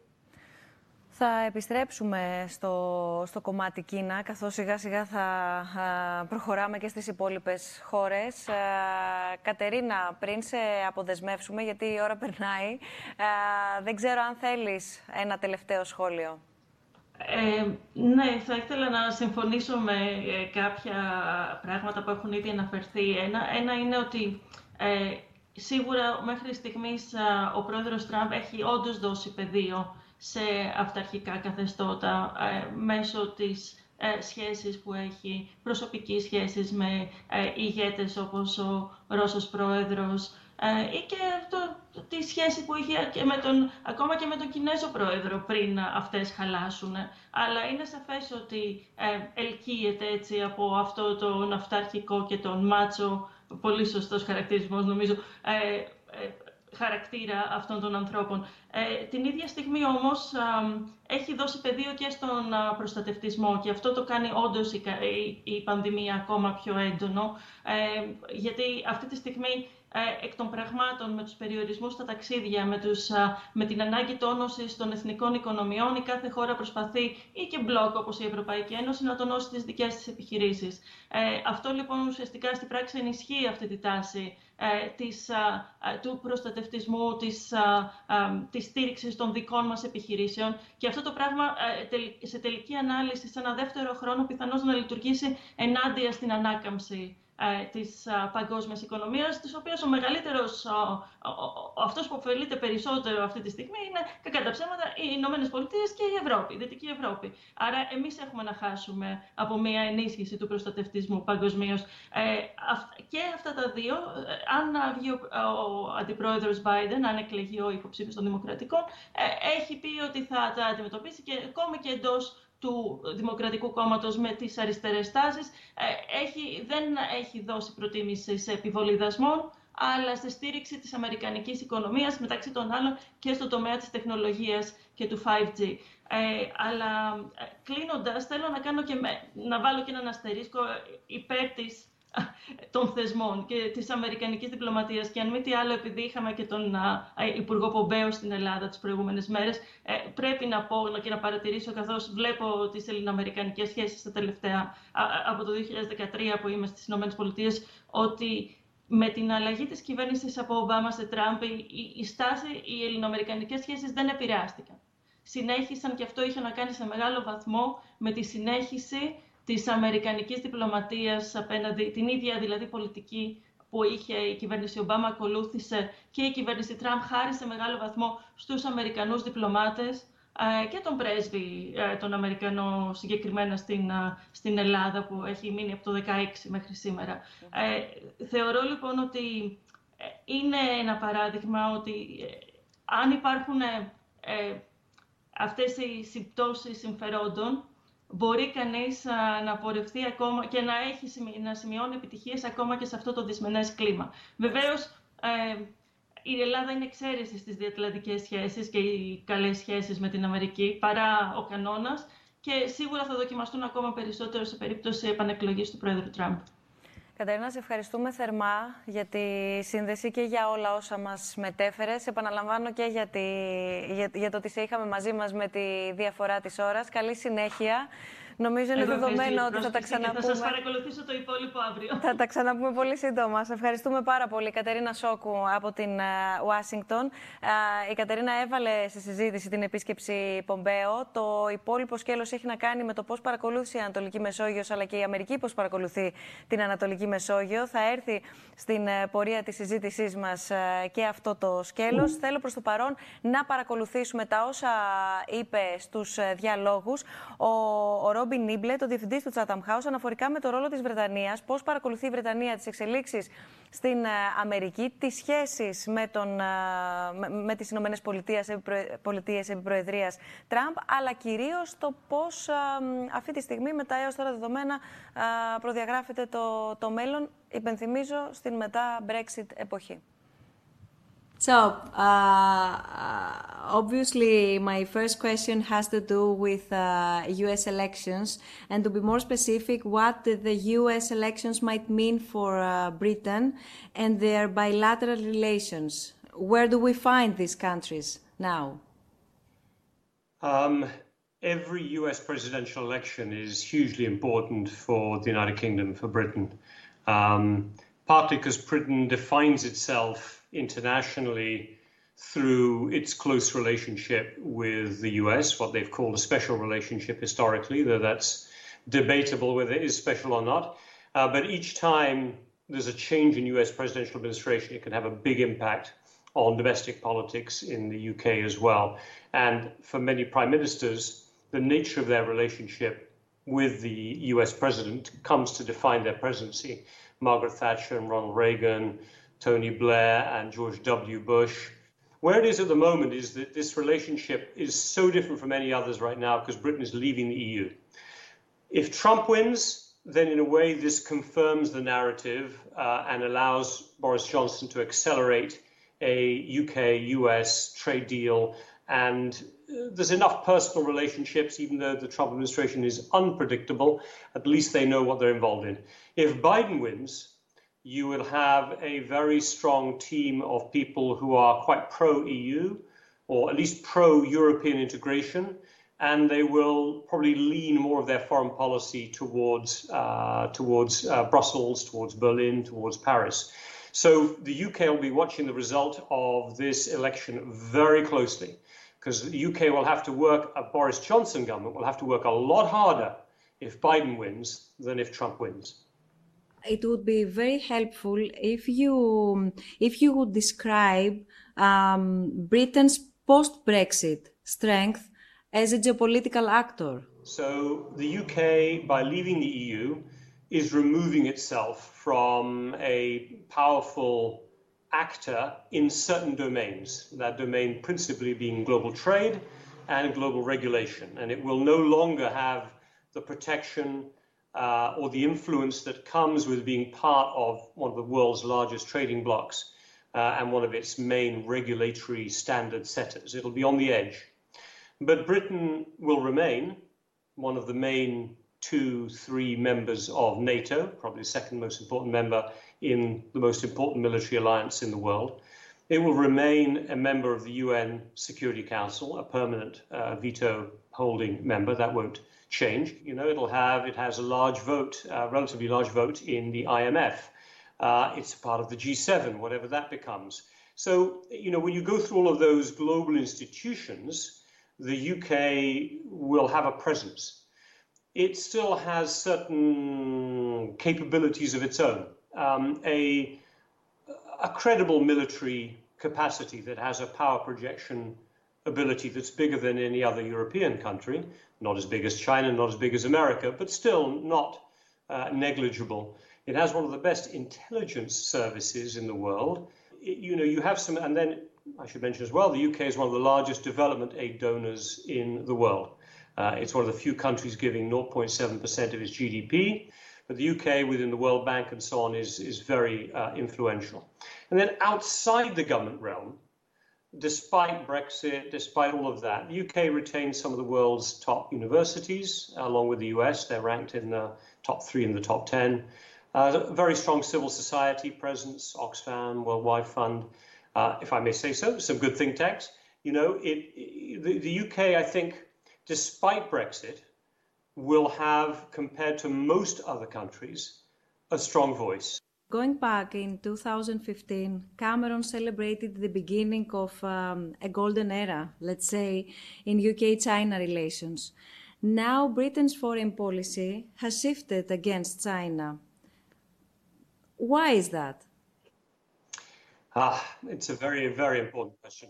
What is interesting is that uh, under David Cameron, as you said, in twenty fifteen, the U K government was trying to prove that, like France, like Germany, the U K also could become an economic partner to the biggest emerging markets in the world, of which China was at the top of the list. And the idea was then to invite them, you know, Xi Jinping came over, did a visit, Li Keqiang, the premier, came over beforehand, and as you said, they announced this golden era. What China did differently to Japan or South Korea was not use Britain as a, as a gateway to Europe. If you're a Japanese company, South Korean company, you invested in Britain to export to Europe. The Chinese didn't think that. They came to Britain to try to then to go global. And one of the interesting ways they've uh, been trying to do this, and still are maybe, is through nuclear power, where they put some money into uh, one of the big plants that's being built by E D F, the French company, with an option to build a Chinese nuclear designed power plant in Bradwell in Essex in the next two to five years. So this is where we were. But obviously, with the arrival, not just of the Trump administration, to be fair, the Obama administration complained of what they called Britain's constant accommodation to China. The sense was that Britain was kowtowing too much to China in their desperate desire to get more economic gain. Um, but the Brits felt, hey, we're just being like everyone else. It's our turn as well. You could say Greece has had its money. You know, everyone's had their investment. Why not Britain? What's changed is Trump. Um, but Trump has channeled and given permission to a growing suspicion in America to treat China and to see China as a systemic enemy, competitor. They've not used the word enemy, but it's pretty close. Certainly a strategic competitor in the U S. And they expect Britain, which, as we said earlier, has its closest special relationship, to be alongside America. Um, and it all has really come to a head around Huawei. Um, and Huawei has come to a head at the same time as the Chinese leadership under Xi Jinping has started to reveal a different China. This is not the China that David Cameron thought he was creating the golden era with. Can you really have a golden era relationship with a country that is becoming more authoritarian, not just trying to stay steady? So you've got a big pushback in the U K right, right now. Uh, members of Parliament uh, are criticising the government, did, for being too close. Um, and Boris Johnson wanted to be pragmatic. I think he wanted to keep the David Cameron approach. But America, um, by taking some decisions on Huawei, preventing the sale of U S microchips into Huawei systems, made it impossible for the U K to certify Huawei as a safe company. And so now they're going to try to roll them out of their five G in the next five years. Sorry, that's a long answer, but China is like the biggest question out there right now for most countries in the world, and that's where the U K is with China. Um, during the last decades, one could say that Europe ignored power politics and concentrated more on, on economic integration. However, French President Emmanuel Macron ha, has warned that Europe would disappear geopolitically unless it began to act as a stronger power. The President of the European Commission, Ursula von der Leyen, referred last year um, to the new Commission as a geopolitical commission. How would you describe the E U as a geopolitical actor? I, I will sound very British when I talk about the E U as a geopolitical actor. I think, you know, just like the E U moved from being a free, area, free trade area to a community before it was really a community, and it called itself a union when it was still a community. It's now calling itself a geopolitical actor when it's just starting to become a geo-economic actor. I, I find it very hard to see how the E U can act truly in a geopolitical manner, so long as foreign policy and, in the end, security and military policy remains an intergovernmental activity. And, well, then you could say, well, let's stop it being an intergovernmental activity. I've heard German politicians say we need to do qualified majority voting on foreign policy.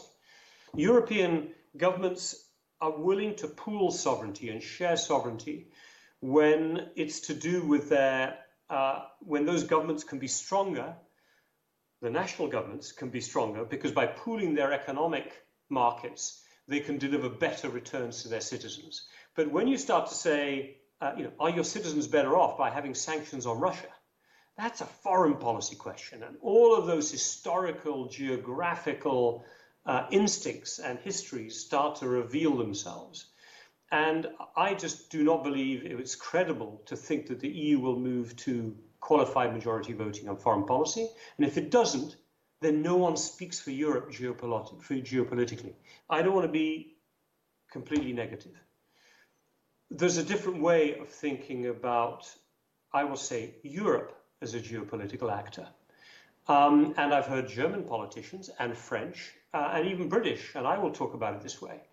I think Europe can be geopolitical, but it will be around coalitions of the willing and probably not constrained by the E U.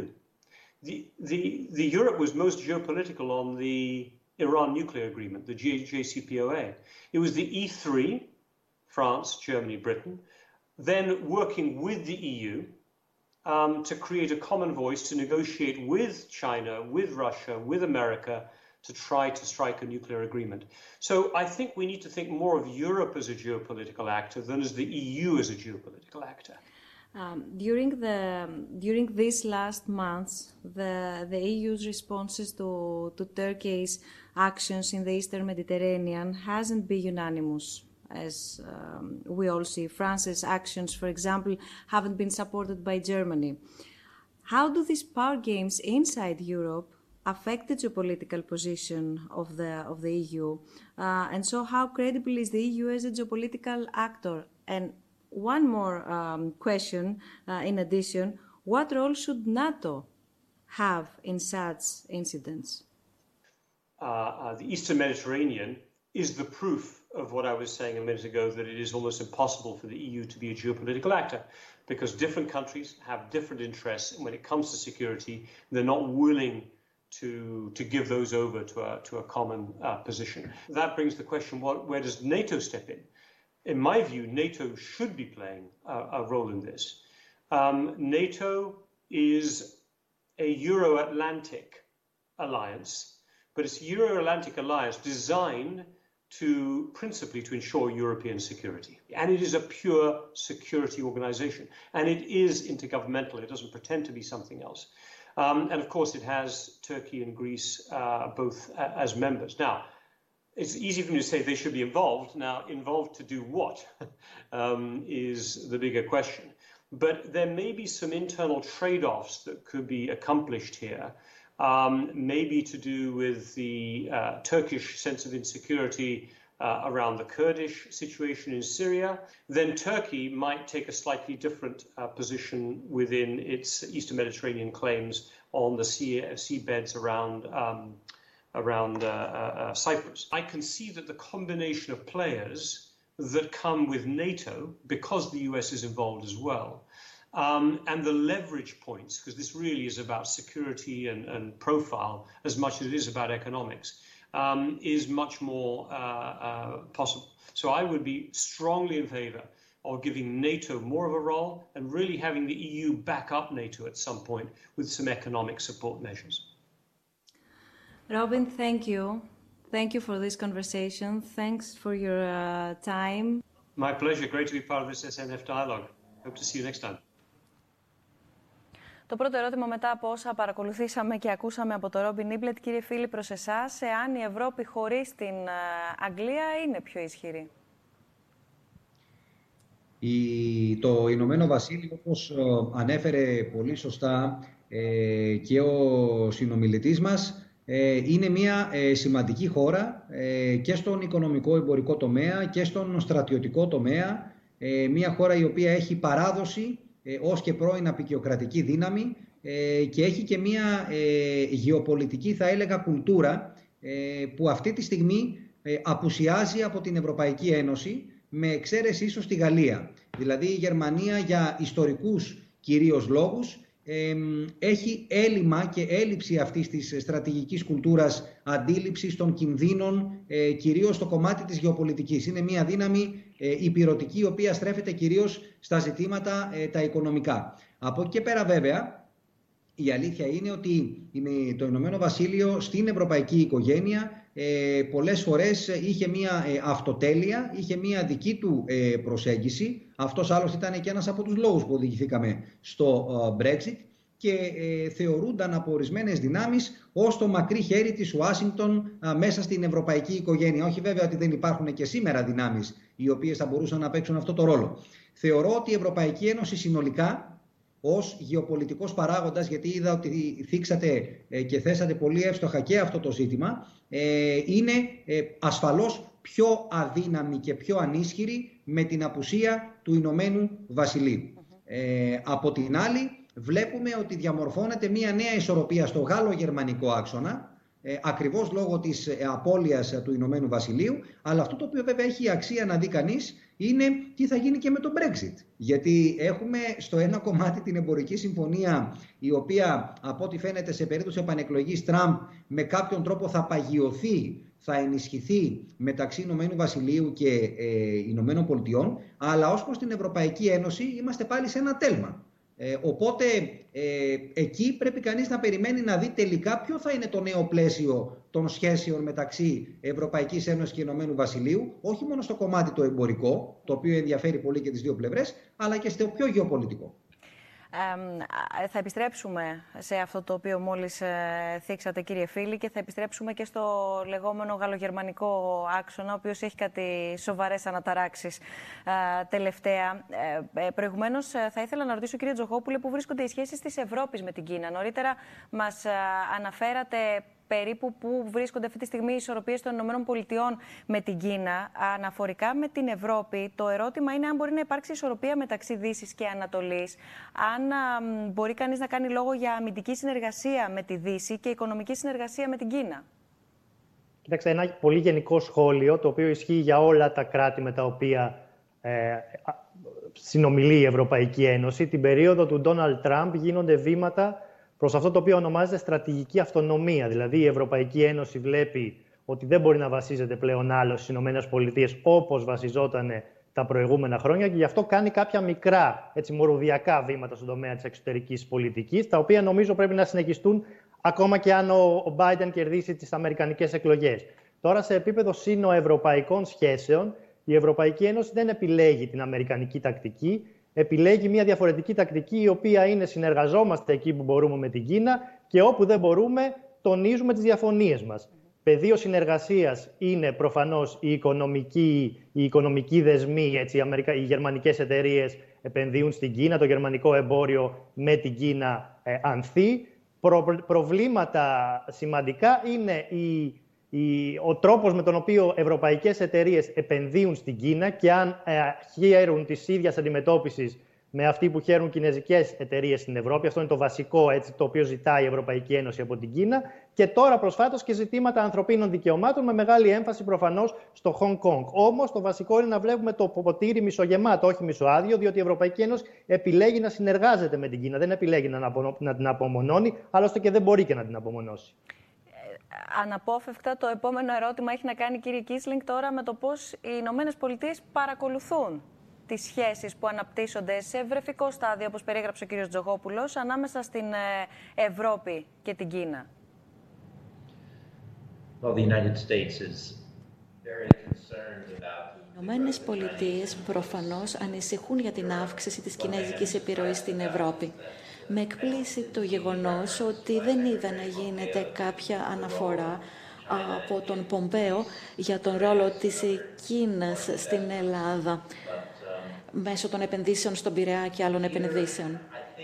Αλλά θεωρώ εδώ ότι οι Ηνωμένες Πολιτείες, αν, φύγουν, αν φύγει το Ηνωμένο Βασίλειο από την Ευρωπαϊκή Ένωση, θα χάσουν έναν μεγάλο σύμμαχο.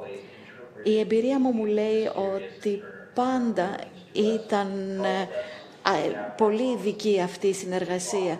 Πώς μπορούμε να αλλάξουμε την πολιτική μας για να μιλούμε καλύτερα με την Ευρωπαϊκή Ένωση, ρωτούσαν οι Αμερικάνοι τους Άγγλους. Αυτό λείπει πλέον. Δεν ξέρω πώς θα γίνει αυτό στη σχέση με την Κίνα, το οποίο είναι ένα τεράστιο και περίπλοκο θέμα. Δεν υπάρχει μία πολιτική μόνο που θα αποδώσει.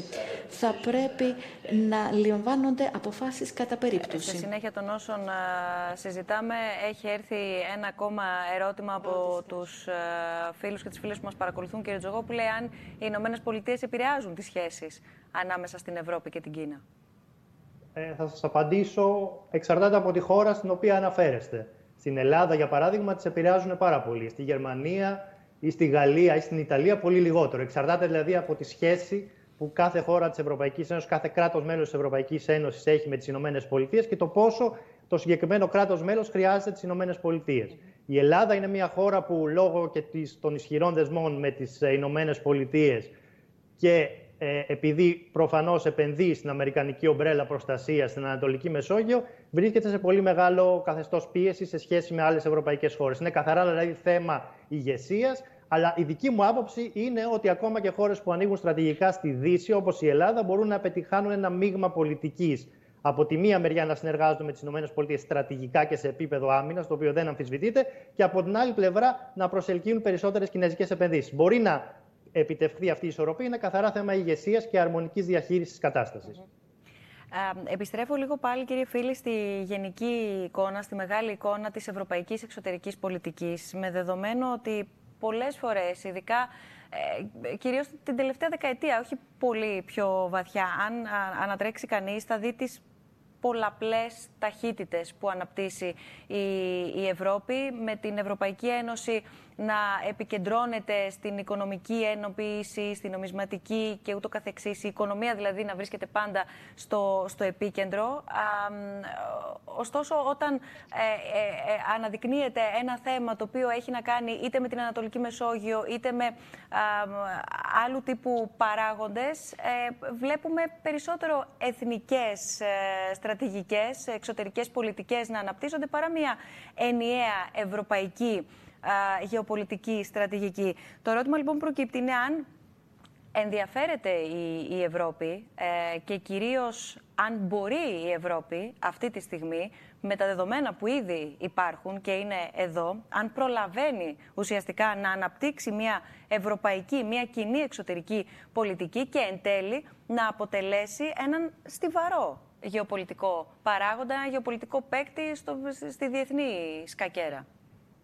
Μου επιτρέπετε, κυρία Μπουσδούκου, πριν απαντήσω, να κάνω δύο ε, διευκρινήσεις, ε, να συμπληρώσω ουσιαστικά σε αυτά που υπόθηκαν σε σχέση με την Κίνα, γιατί νομίζω ότι είναι σημαντικά.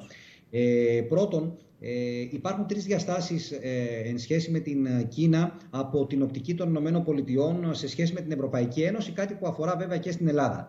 Το πρώτο είναι το οικονομικό αποτύπωμα, το οποίο η Κίνα έχει και φαίνεται ότι αυτό προσπαθεί να το διευρύνει στο ευρωπαϊκό πεδίο. Θα πω προς τους τηλεθεατές μας επί παραδείγματι για την πλατφόρμα δεκαεπτά συν ένας, που είναι ουσιαστικά μια πλατφόρμα μέσω της οποίας η Κίνα έχει εντάξει χώρες της Νοτιοανατολικής Ευρώπης, της Ανατολικής Ευρώπης και φτάνει μέχρι και τις Βαλτικές και προσπαθεί εκεί να χρηματοδοτήσει σχέδια, projects τα οποία κυρίως σχετίζονται με τις υποδομές, τις μεταφορές, δηλαδή με κομβικούς παράγοντες και παραμέτρους κομβικές της οικονομίας των εκεί α, χωρών. Το δεύτερο είναι βέβαια το δίκτυο φάιβ τζι. Δεν χρειάζεται να πω πάρα πολλά. Ξέρουμε ότι οι Αμερικανοί ε, απείλησαν ε, την περασμένη εβδομάδα ο, ο, ο Υπουργός Εξωτερικών, ο κ. Πομπέο, μέχρι και την Τουρκία, λόγω της ειδικής σχέσης που έχει αναπτύξει με τη Huawei και απείλησε με απόσυρση αμερικανικών επενδύσεων από την Τουρκία. Άρα είναι ένα πάρα πολύ σημαντικό ζήτημα, μέγιστη προτεραιότητα για τους Αμερικανούς. Και το τρίτο βέβαια είναι η πανδημία, και το λέω αυτό διότι αυτό που ε, ε, κατάλαβαν στη Δύση είναι ο μεγάλος βαθμός εξάρτησης που έχουν από τις εισαγωγές βασικών προϊόντων από την Κίνα. Οπότε η τάση, σε συνέχεια και αυτού που είπε πριν από λίγο η κυρία Σόκου σε σχέση με τον προστατευτισμό, η τάση αυτή τη στιγμή είναι τα, ε, οι αλυσίδες τροφοδοσίας και παραγωγής να μεταφερθούν πιο κοντά στα μητροπολιτικά κέντρα της Δύσης. Να μην υπάρχει λοιπόν αυτή η εξάρτηση από την Κίνα, αλλά να βρεθούν νέες μικρές ε, Κίνες που θα μπορούν να κάνουν αυτή τη δουλειά και θα είναι ε, περισσότερο ελεγχόμενες. Τώρα, στο ερώτημά σας, πολύ γρήγορα. Η Ευρωπαϊκή Ένωση τα τελευταία δέκα χρόνια έχει περάσει δύο πολύ σοβαρές κρίσεις. Η πρώτη είναι η οικονομική και η δεύτερη είναι η προσφυγομεταναστευτική. Και στις δύο κρίσεις αυτές ε, αντέδρασε με καθυστέρηση, Ε, όχι με μεγάλη αποτελεσματικότητα, αλλά αν μη τι άλλο έχει καταφέρει σε αυτή τη φάση και παρά την πανδημία να τις ξεπεράσει, έστω και με πολλούς αστερίσκους. Το πρόβλημα για μένα είναι, όπως πολύ σωστά αναφέρατε, ότι η κάθε χώρα στα ζητήματα εξωτερικής πολιτικής προφανώς προτάσει τα εθνικά της συμφέροντα. Άρα δεν μιλάμε για μια ένωση η οποία μπορεί να είναι ένωση συμφερόντων. Δεν είναι καν ένωση αρχών και αξιών, όπως βλέπουμε με τις περιπτώσεις της Ουγγαρίας, της Πολωνίας και ούτω καθεξής. Αλλά αυτά είναι ενδοευρωπαϊκά ζητήματα. Εγώ θα σας πω μόνο τα εξής. Πρώτον, η Γερμανία επιμένει ακόμη και σήμερα στην υλοποίηση του αγωγού φυσικού αερίου Νορντ Στριμ δύο, βορείου ρεύματος δύο δηλαδή, που είναι ουσιαστικά ένας παράλληλος αγωγός προς το Νορντ Στριμ ένα, που συνδέει τη Ρωσία με τη Γερμανία απευθείας και παρακάμπτει οποιαδήποτε ευρωπαϊκή χώρα θα μπορούσε να συμπεριληφθεί σε αυτό. Τι μας δίνει αυτό ως μήνυμα, τι μας στέλνει ως μήνυμα η Γερμανία? Ότι καλά είναι αυτά που λέμε για τη Ρωσία, καλές είναι οι κυρώσεις σε σχέση με την προσάρτηση της Κριμαίας, αλλά όταν έρχεται σε εθνικό ζήτημα τόσο μεγάλη σημασίας όπως είναι η ενέργεια, εγώ θα κάνω τις επιλογές μου ανεξάρτητα από το ποια είναι η κοινή ευρωπαϊκή θέση. Δεύτερον, σε σχέση με τη Ρωσία και την Τουρκία, η Ευρωπαϊκή Ένωση αυτή τη στιγμή δεν έχει μία κοινή θέση. Μιλάμε για τους δύο μεγαλύτερους ανατολικούς γείτονες και τις δύο μεγαλύτερες προκλήσεις, αν θέλετε, της εξωτερικής πολιτικής. Και τρίτον, για να μην κάνω κατάκριση του χρόνου, αρκεί να δούμε, κυρία Μπουσδούκου, τι έχει κάνει ή μάλλον τι δεν έχει κάνει η Ευρωπαϊκή Ένωση στη Συρία και στη Λιβύη. Δύο κρίσεις οι οποίες επηρεάζουν άμεσα περισσότερο από τον οποιονδήποτε άλλο την ίδια την Ευρωπαϊκή Ένωση, και στο κομμάτι το γεωπολιτικό και στο κομμάτι των προσφυγομεταναστευτικών ορών, των οικονομιών και ούτω καθεξής. Και βλέπουμε ότι εκεί όχι μόνο δεν υπάρχει κοινή θέση, υπάρχουν διεστάμενα συμφέροντα και δεν έχει καταφέρει η Ευρωπαϊκή Ένωση να έχει καν έναν άνθρωπο ο οποίος θα την εκπροσωπεί και θα μιλάει με μία, υποτίθεται, κοινή ευρωπαϊκή φωνή εκ μέρους της Ευρωπαϊκής Ένωσης για δύο τόσο καυτά μέτωπα όπως είναι αυτό της Συρίας και της Λιβύης. Για όλα αυτά συναντήσαμε διαδικτυακά πάντα την Τάρα Βάρμα, που ανέφερα και στην έναρξη της σημερινής μας διαδικτυακής συνάντησης. Είναι επικεφαλής του γραφείου του European Council on Foreign, on Foreign Relations στο Παρίσι, κυρίως και για τη διαφοροποίηση Γερμανίας-Γαλλίας αναφορικά με τα τεκτενόμενα στη Λιβύη, αλλά και όλη την υπόλοιπη επικαιρότητα στην Ανατολική Μεσόγειο. Να παρακολουθήσουμε τα όσα μας είπε. During the, the last months, tensions across the Eastern Mediterranean between Europe and Turkey have escalated. And we see that France's reaction has been rigorous and tough. So the first question um, is, how did we come to this point? And what are the main events that made France react in the way it did? I think what we've seen in the past month is that both France and Turkey have been flexing their muscles um, in the Eastern Mediterranean region. Clearly, what happened in June when a Turkish warship illuminated the French frigate Courbet was an incident that left the French really dismayed, because there was very little, I mean, close to no reaction within NATO, and France was was quite dismayed that NATO allies really buried their heads their heads in the sand and didn't react and show any support to it, when actually NATO should have been uh, um, really the place for conflict resolution there. Since then, over the course of the summer, President Macron called a few times um, for the creation of a Pax Mediterranea, he called for dialogue, and this happened again, and maybe we can come back to it later when he met with Chancellor Merkel in August. Um, and when you saw that there was more convergence between the French and the German position than there was earlier in the summer. Many suggest that the main reason behind uh, France's stance against Turkey has to do with Libya. Uh, as we know, Ankara accuses Paris of uh, politically backing Libya's Khalifa Haftar, while Turkey supports the Tripoli-based government. So the question is uh, if this is the only reason for this tension. No, and, and I mean, it it is... It is part of it, but it's not all of it. Uh, in regards to the, to the current situation, I think France has been calling quite clearly for more European solidarity towards the Greek position. It has been very supportive of Greece and of Cyprus. It is insisting that Cyprus uh, stop blocking the sanctions against Belarus and do not link them to uh, sanctions that could that, that could take place against against Turkey. But I think what has been very clear is how France wants to play the European solidarity card. While France's response to Turkey has been tough, as uh, we mentioned earlier, Germany is more conciliatory, let's say. Um, what are the implications of such a lack of unanimity between the, the European countries? I think it's been hard for the Germans to see why the French were on such a tough Uh, on such a tough stance. Um, we know that, you know, we there is a need for the Europeans to build a new relationship with uh, Turkey and Erdogan. We rely on them on the migration issue, but we're also, he's using this in a way as blackmail against us, and so the Europeans will have to think about what kind of relationship they want with Turkey. And I don't think we we can afford um, the luxury of not having this conversation. Germany is heading the presidency of the of the E U right now, and so it sees itself as a good mediator between the tough camp and the conciliatory camp, and it, I think it does want to deliver a solution. What was a bit uh, perplexing for other European member states was why Turkey was putting Athens and Ankara on the same footing when it was not really the same. I think this is where you see that that NATO and, and NATO membership is is really a cornerstone of German security policy. It's that in a way, I think it saw Athens as a European Union member state, but also Ankara as a NATO member, uh, as two really important players, and and it wanted to put them on the same footing. And it's, I think, Merkel and Macron have found a way together, both in their own way, to, to make things move forward. But I think clearly, as often with European politics, we needed both the German and the French position to be able to find a compromise and a way forward. Can the situation in the Eastern Mediterranean trigger disputes internally in the European Union, for example, between France and Italy? I, I think France has been very clear on the objectives that it wants to achieve here.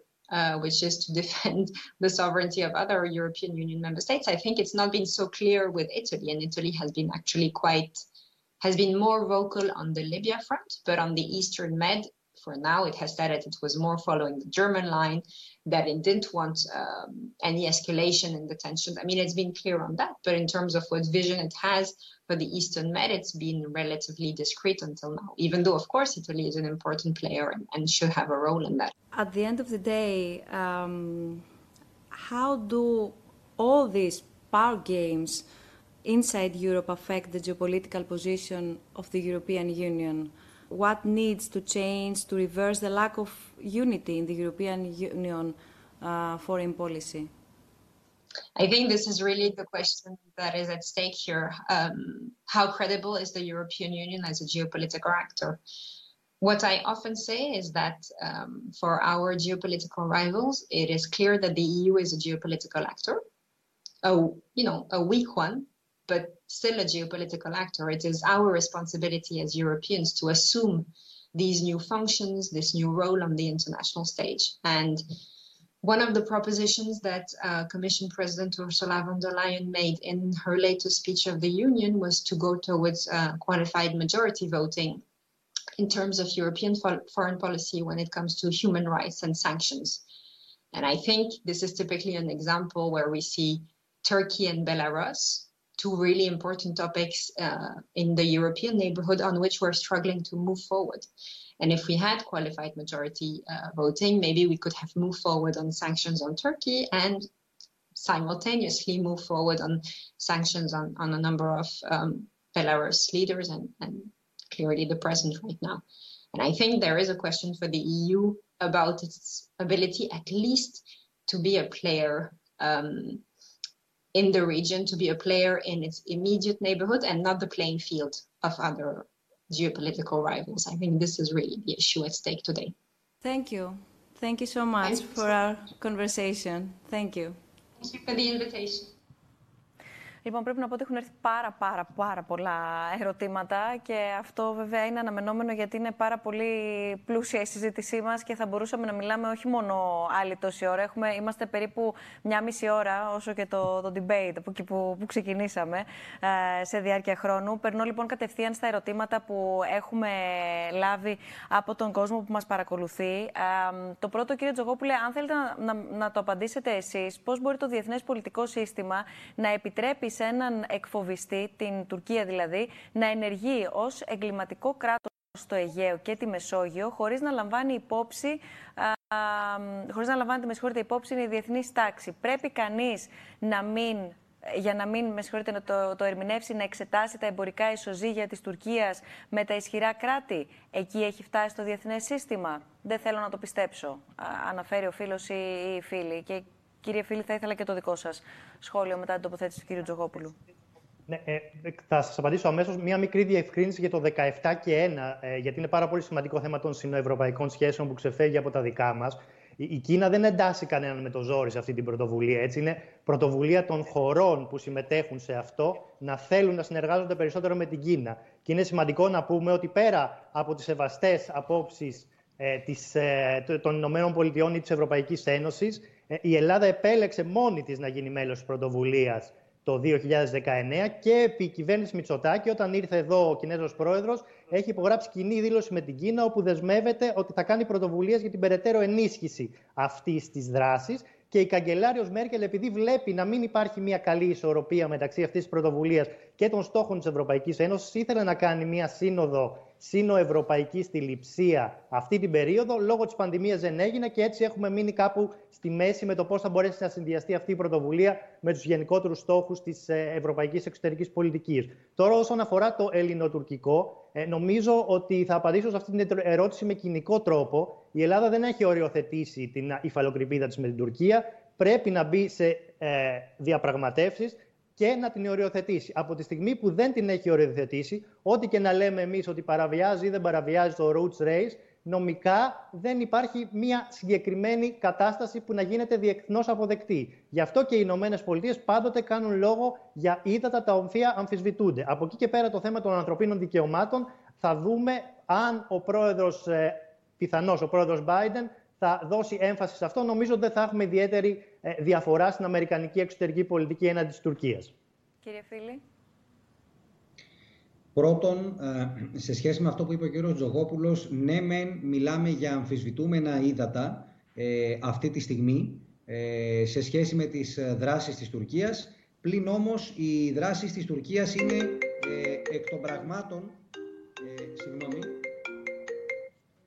Δεν ξέρω αν με ακούτε. Βεβαίως. Ωραία. Βεβαίως, λοιπόν, ναι, ναι. Λέω λοιπόν ότι ε, αυτό το οποίο έκανε η Τουρκία με, τις, ε, με την έκδοση των παράνομων ναύτεξ ε, έχει δύο στοιχεία. Πρώτον, ότι η ναύτεξ αυτή καθεαυτή και οι τρεις ναύτεξ ήταν παράτυπες διότι εκδόθηκαν από λάθος σταθμό, αυτό της Ατάλειας αντί για αυτόν του Ηρακλείου. Αλλά το δεύτερο το οποίο πρέπει να πούμε είναι ότι η έστω έκδοση ναύτεξ για τη δέσμευση μιας περιοχής, η οποία είναι διαφιλονικούμενη όπως σωστά είπε και ο κύριος Τζογόπουλος και είναι και η σωστή θέση από τη νομική ε, οπτική, είναι παράνομη, διότι όταν δεν έχεις οριοθετήσει είτε μέσω διακρατικής συμφωνίας είτε δεν έχεις αποδεχθεί την απόφαση του Διεθνούς Δικαστηρίου, αυτό σημαίνει ότι παρανομείς μόνο και μόνο με βάση τη διασταλτική ερμηνεία του διεθνούς δικαίου, με το να δεσμεύεις περιοχή, πολλό δε μάλλον σε αυτή την περιοχή τη διαφιλονικούμενη, να κάνεις σεισμικές έρευνες. Τώρα, ως προς το ερώτημα του τηλεθεατή, της τηλεθεάτριάς μας. Η, η, η Τουρκία, κυρία Μπουσδούκου, είναι μια πολύ σημαντική χώρα, ένα σημαντικό ε, γεωπολιτικό οικόπεδο για τη Δύση. Είναι ογδόντα τρία εκατομμύρια, είναι μουσουλμανική χώρα, η μόνη μουσουλμανική χώρα κράτος μέλος του ΝΑΤΟ, συνορεύει με πολλές χώρες Μέσης Ανατολής, είναι στη Μαύρη Θάλασσα, άρα μπορεί να αποτελέσει μέσο αναχέτησης της Ρωσίας, τουλάχιστον αυτό το έκανε στο παρελθόν, ειδικότερα στα χρόνια του ψυχρού πολέμου, αλλά και λίγο μετά. Είναι μια χώρα η οποία έχει νεανικό πληθυσμό, περίπου το σαράντα τοις εκατό του πληθυσμού της Τουρκίας είναι έως είκοσι τεσσάρων ετών, αυτό σημαίνει μια δυναμική δημογραφική, είναι η δέκατη έβδομη μεγαλύτερη οικονομία στον κόσμο και μια χώρα η οποία υποδέχεται πολλές επενδύσεις και δίνει πάρα πολλά κίνητρα προς αυτή την κατεύθυνση. Άλλωστε, σε συνέχεια αυτό που είπα και πριν, η Τουρκία θα ήθελε να είναι μια νέα μικρή Κίνα για την Ευρώπη, δηλαδή να μεταφερθεί η αλυσίδα α, τροφοδοσίας και παραγωγής πιο κοντά στην Ευρωπαϊκή Ένωση. Αυτό δυστυχώς επηρεάζει, όπως επίσης βέβαια και άλλου είδους συμφέροντα οικονομικά. Η Γερμανία έχει τριάντα πέντε κόμμα πέντε δισεκατομμύρια ετήσιες εμπορικές συναλλαγές με την Τουρκία. Η Γερμανία, όπως και η Ισπανία, έχουν αμυντική συνεργασία. Η Ισπανία έχει ένα βαθμό έκθεσης στις τουρκικές τράπεζες στις τάξεις των εξήντα πέντε δισεκατομμυρίων ευρώ. Ε, υπάρχουν πολλές χώρες μέσα στην Ευρωπαϊκή Ένωση που αντιλαμβάνονται ότι όσο πιο σκληρές είναι οι κυρώσεις απέναντι στην Κίνα, λόγω του δικού τους μεγάλου βαθμού έκθεσης, τόσο πιο δύσκολα θα είναι τα πράγματα για τις ίδιες. Και προφανώς ε, προτάσουν αυτό έναντι μιας κοινής ευρωπαϊκής θέσης. Από την άλλη όμως, αυτό το οποίο πρέπει να αντιληφθούν οι Ευρωπαίοι, όπως και οι Αμερικανοί, είναι ότι δυστυχώς, και το επισημαίνω το δυστυχώς, η Τουρκία σήμερα του δύο χιλιάδες είκοσι είναι μια πολύ διαφορετική Τουρκία από ό,τι ήταν πριν από πέντε ή από δέκα ή από είκοσι χρόνια.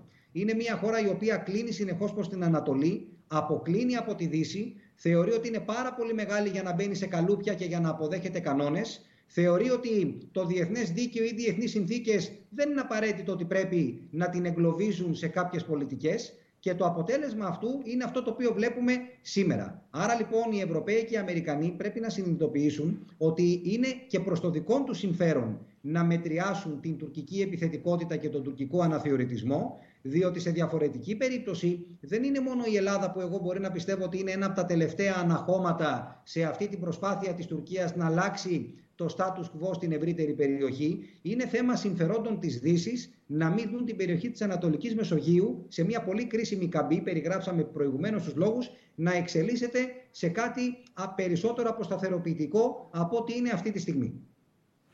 Κύριε Κίσλιγκα, έρχομαι σε εσάς. Έχουμε ήδη δει και στις οθόνες μας, αν μπορούμε να δούμε παρακαλώ πολύ τα ερωτήματα που, που έχουν έρθει αναφορικά με την στάση των ΗΠΑ ως προς την Ανατολική Μεσόγειο, ως προς τη στάση της ε, Τουρκίας. Ε, ε, το, διαβάζω το πρώτο ερώτημα, αν μπορούμε να το δούμε παρακαλώ πολύ. Ε, και σε συνέχεια των όσων μας περιέγραψε και η Κατερίνα Σόκου νωρίτερα, ότι διατηρούνται σε καλό επίπεδο οι σχέσεις ΗΠΑ-Ελλάδας. Να δούμε σε περίπτωση εκλογής του Τζο Μπάιντεν, ρωτά α, α, ένας φίλος ή μια φίλη που μας έχει στείλει το ερώτημα, στην αμερικανική ηγεσία αναμένεται να αλλάξει η εξωτερική πολιτική των ΗΠΑ απέναντι στην Τουρκία ή θα παραμείνει η ίδια? Εδώ πέρα προσθέτω α, και τη δυσαρέσκεια που εξέφρασε η Τουρκία από την επίσκεψη και κυρίως τη δήλωση Πομπέο από ελληνικού εδάφους. The election of, of Biden will not... Η εκλογή του Μπάιντεν δεν θα αλλάξει την άμεση πολιτική των ΗΠΑ στο Αιγαίο και τη Μεσόγειο πάρα πολύ. Σε αυτή την περιοχή ε, ασχολούνται με αυτή την περιοχή οι διπλωμάτες, οι εμπειρογνώμονες. Ο Τραμπ, πρέπει να θυμάστε, δεν ανταγωνίζεται τη Ρωσία ή την Κίνα, δεν ανταγωνίζεται το Ιράν. Ο ανταγωνισμός του είναι εντός της αμερικανικής κυβέρνησης, είναι κατά του βαθιού κράτους, όπως λέει. Προσπαθεί να αντισταθεί στο Υπουργείο Εξωτερικών, στην σι άι έι. Μία τεχνική του είναι να απομακρύνει τους εμπειρογνώμονες και τους διπλωμάτες, μιλώντας απευθείας φερειπίν με τον Ερντογάν. Και θεωρώ ότι δεν ήταν χρήσιμο αυτό. Το σωστό το ξέρει το Υπουργείο Εξωτερικών. Εκείνο ξέρει πώς πρέπει να γίνει. Πιστεύω ότι με τον Biden θα είναι πιο επαγγελματικός ο διάλογος με την Τουρκία. Αλλά ο διάλογος και με την Τουρκία και με την Ελλάδα πρέπει να είναι σαφές ότι υπάρχει το διεθνές δίκαιο και οι διεθνείς θεσμοί. Αυτό είναι το πλαίσιο μέσα στο οποίο η Ελλάδα και η Τουρκία μπορούν να συνεργαστούν αρκετά καλά μεταξύ τους. Αυτό όμως σημαίνει πως θα θυμίσουμε και στις δύο πλευρές ότι το διεθνές δίκαιο δεν είναι ζουρλομανδίας. Δεν μπορούμε να περιορίσουμε την Τουρκία σύμφωνα με τις προδιαγραφές της Ελλάδας. Υπάρχει ευελιξία. Το δίκαιο της θάλασσας δίνει πολλά πλεονεκτήματα στην Ελλάδα. Γι' αυτό η Τουρκία άλλωστε δεν έχει συνυπογράψει την σχετική συνθήκη. Τούτο λεχθέντος, στα πλαίσια του δικαίου της θάλασσας, υπάρχει περιθώριο για την Τουρκία να επιτύχει καλύτερο status quo από αυτό που έχει τώρα και η Ελλάδα θα πρέπει να αναγνωρίσει ότι αυτό που η Ελλάδα θεωρεί ότι περιγράφει το διεθνές δίκαιο μπορεί να είναι τόσο μαξιμαλιστικό ώστε να αποκλείεται ο διάλογος. Αυτό είναι το πρόβλημα. Οι συζητήσεις εντός της Ελλάδας τείνουν να είναι πολύ μονόπλευρες και εστιάζονται κυρίως στα σημεία του διεθνούς δικαίου που αρέσουν στην Ελλάδα. Και οι Τούρκοι κολλούν στα νομικά και εκείνοι έχουν τη δική τους ερμηνεία που τους συμφέρει. Πρέπει πια να κάνουμε ένα βήμα πίσω και να πούμε ότι υπάρχει ένα πλαίσιο για τη συζήτηση. Δεν υπάρχει όμως καθορισμένη λύση. Σας ευχαριστώ πάρα πολύ. Α, προσπερνώ τις ερωτήσεις εντωμεταξύ παρόμοιες που έχουν ήδη απαντηθεί, που έχουν έρθει αναφορικά με το τι θα σημάνει η εκλογή Biden για την Ελλάδα και τις εξελίξεις στην Ανατολική α, Μεσόγειο. Ένα τελευταίο ερώτημα, α, κύριε Φίλη, κύριε Τζογόπουλε, εάν μπορεί η Ευρώπη να αποτρέψει μια σύγκρουση στα Βαλκάνια, εντάσσοντας, εντάσσοντας τα στο σκληρό πυρήνα της, διότι όσο δεν υπάρχουν κινήσεις προς αυτή την κατεύθυνση, τόσο περισσότερο ενισχύεται η επιρροή της Τουρκίας στην ε, συγκεκριμένη περιοχή. Ναι, είναι ένα ερώτημα ε, σωστό και λογικό, διότι η αλήθεια είναι πως η Ευρωπαϊκή Ένωση, κυρία Μπουσδούκου, ε, όπως και οι Ηνωμένες Πολιτείες μέχρι πρότινος, και θα πω τι εννοώ, ε, είχαν περίπου ξεχασμένα τα, τα Βαλκάνια, την περιοχή της Νοτιοανατολικής Ευρώπης, αλλά ειδικότερα των Δυτικών Βαλκανίων. Είναι επίσης αλήθεια ότι αυτή η περιοχή ε, διακατέχεται και κυριαρχείται από κακή διακυβέρνηση, από διαφθορά, από διαπλοκή, από σοβαρά οικονομικά προβλήματα και βέβαια εθνοτικές διαφορές οι οποίες έχουν μπει κάτω από το χαλί, αλλά βλέπουμε ότι αργά ή γρήγορα βγαίνουν πάλι στην επιφάνεια. Ε, η πλέον αποτυχημένη περίπτωση είναι προφανώς η Βοσνία-Ερζεγοβίνη. Είναι ένα μεγάλο πρόβλημα αυτό για την περιοχή των Δυτικών Βαλκανίων. Αλλά είδαμε τον αμερικανικό παράγοντα, γι' αυτό και είπα μέχρι πρότινος, να κάνει μια κίνηση θεαματική μεταξύ Κωσόβου και Σερβίας. Ε, θα δούμε κατά πόσο αυτή η κίνηση πράγματι δεν είναι ένα πυροτέχνημα, αλλά θα συμβάλλει στην σταθεροποίηση των Δυτικών Βαλκανίων. Πρέπει όμως να γίνουν ακόμα πάρα πολλά. Βλέπουμε επίσης ότι υπάρχει μια κόπωση από ευρωπαϊκής πλευράς στην γρήγορη, στις γρήγορες διαδικασίες για ένταξη της Βόρειας Μακεδονίας και της Αλβανίας στην ευρωπαϊκή οικογένεια. Την περασμένη εβδομάδα είχαμε μια απειλή από πλευράς Βουλγαρίας σε σχέση με τη μακεδονική γλώσσα ότι θα χρησιμοποιήσει το δικαίωμα του βέτο για να μπλοκάρει την ένταξη της Βόρειας Μακεδονίας στην Ευρωπαϊκή Ένωση. Είναι μια δύσκολη κατάσταση, ασφαλώς, επειδή τα Βαλκάνια είναι στους κόλπους της Ευρωπαϊκής Ένωσης. Δεν είναι στο εγγύς εξωτερικό, δεν είναι στη γειτονιά, είναι στους κόλπους. Είναι για μένα δεδομένο ότι η Ευρωπαϊκή Ένωση, όταν και εφόσον βέβαια επιλύσει και διευθετήσει τα άλλα προβλήματα, είτε τα ενδοευρωπαϊκά, είτε σε σχέση με τη Ρωσία και την Τουρκία, πρέπει παράλληλα μάλλον με αυτό να ασχοληθεί ιδιαίτερα με την περιοχή των Δυτικών Βαλκανίων, γιατί εκεί είναι μια βραδιφλεγής βόμβα, η οποία ανα πάσα στιγμή θα μπορούσε να σκάσει και θα σκάσει στα χέρια των Ευρωπαίων. Δεν θα σκάσει στα χέρια των Αμερικανών ή των Κινέζων. Θα σκάσει στα χέρια των Ευρωπαίων. Αυτό πρέπει να το έχουμε κατά νου και πρέπει να συμβάλλουμε με όλες μας τις δυνάμεις, με κίνητρα, με αρκετό καρότο υπό τη μορφή κινήτρων αλλά και μαστίγιο, για να μπορέσουμε να εξασφαλίσουμε ότι δεν θα δούμε αναβίωση ε, προβλημάτων περασμένων δεκαετιών. Κύριε Τζογόπουλε, ένα τελευταίο σχόλιο, αν θέλετε, μια τοποθέτηση και από εσάς. Ο κύριος Φίλης έχει απόλυτο δίκιο και νομίζω ότι ο ρόλος της Ευρώπης πρέπει να είναι περισσότερο ισχυρός στην ευρύτερη περιοχή. Το δίλημμα πάντα το οποίο υπάρχει, έτσι με τον Γάλλο πρόεδρο τον Μακρόν να το θέτει, είναι κατά πόσο μία ένταξη καινούριων χωρών στην Ευρωπαϊκή Ένωση, πριν αυτές να είναι έτοιμες, έτσι κακά τα ψέματα, θα έχει αντίκτυπο και στον τρόπο λειτουργίας της Ευρωπαϊκής Ένωσης, η οποία έτσι κι αλλιώς δυσκολεύεται να λειτουργήσει με είκοσι επτά χώρες. Καταλαβαίνετε τι θα γίνει αν μπουν και άλλες χώρες στην Ευρωπαϊκή Ένωση. Και το τελευταίο σχόλιο, πολύ σύντομα, νομίζω ότι η Ελλάδα, που είναι κόμβος σταθερότητας, αυτό έχει απόλυτο δίκιο και το State Department, το οποίο το αναφέρει κάθε φορά, βλέποντας και την κατάσταση στα Βαλκάνια, μπορούμε να καταλάβουμε τα σημαντικότερα αγαθά τα οποία απολαμβάνουμε. Ειρήνη, δημοκρατική σταθερότητα, τα οποία από διάφορους ετέθησαν σε αμφισβήτηση στο δημόσιο διάλογο την περίοδο της κρίσης με την Τουρκία. Και θεωρώ ότι η Ελλάδα, επειδή ακριβώς έχει αυτά τα αγαθά και διαθέτει μια άριστη σχέση τα τελευταία χρόνια με τις Ηνωμένες Πολιτείες, μπορεί να αναλάβει και μόνη της περισσότερες πρωτοβουλίες στην περιοχή των Βαλκανίων για να φανεί και περισσότερο η ελληνική εξωτερική πολιτική και να φύγουμε από το θέμα της διαπραγμάτευσης με την Τουρκία και το ζήτημα της υφαλοκρηπίδας. Θέλω να σας ευχαριστήσω θερμά για αυτή την πραγματικά πολύ ενδιαφέρουσα, ελπίζω και νομίζω και για τον κόσμο που μας παρακολούθησε, αν κρίνει κανείς από τα πάρα πολλά μηνύματα, δείγμα των οποίων έχουμε δείξει από τα ερωτήματα που, που λάβαμε. Σας ευχαριστώ πάρα πολύ για το χρόνο σας. Ευχαριστώ πάρα πολύ τον Brady Kisling, τον Γιώργο Τζογόπουλο και τον Κωνσταντίνο Φίλη. Νωρίτερα την Κατερίνα Σόκου, αλλά και τις συνδέσεις που είχαμε τόσο με την Μεγάλη Βρετανία, τον Ρόμπιν Ήμπλετ, αλλά και τη Γαλλία, την Τάρα Βάρμα. Σας ευχαριστώ θερμά όλους για αυτή μας την συνομιλία. Α, μένει να δούμε τι μελιγενέστε σε όλα αυτά τα, τα μέτωπα. Το έχετε αναφέρει σε αυτόν τον πολυπολικό κόσμο, κύριε Τζογόπουλε, το χρησιμοποιείτε αυτόν τον, τον όρο α, πια. Α, να δούμε τι ακριβώς θα, θα, πού ακριβώς θα καθίσουν οι ισορροπίες και πώς θα διαμορφωθεί το διεθνές σκηνικό.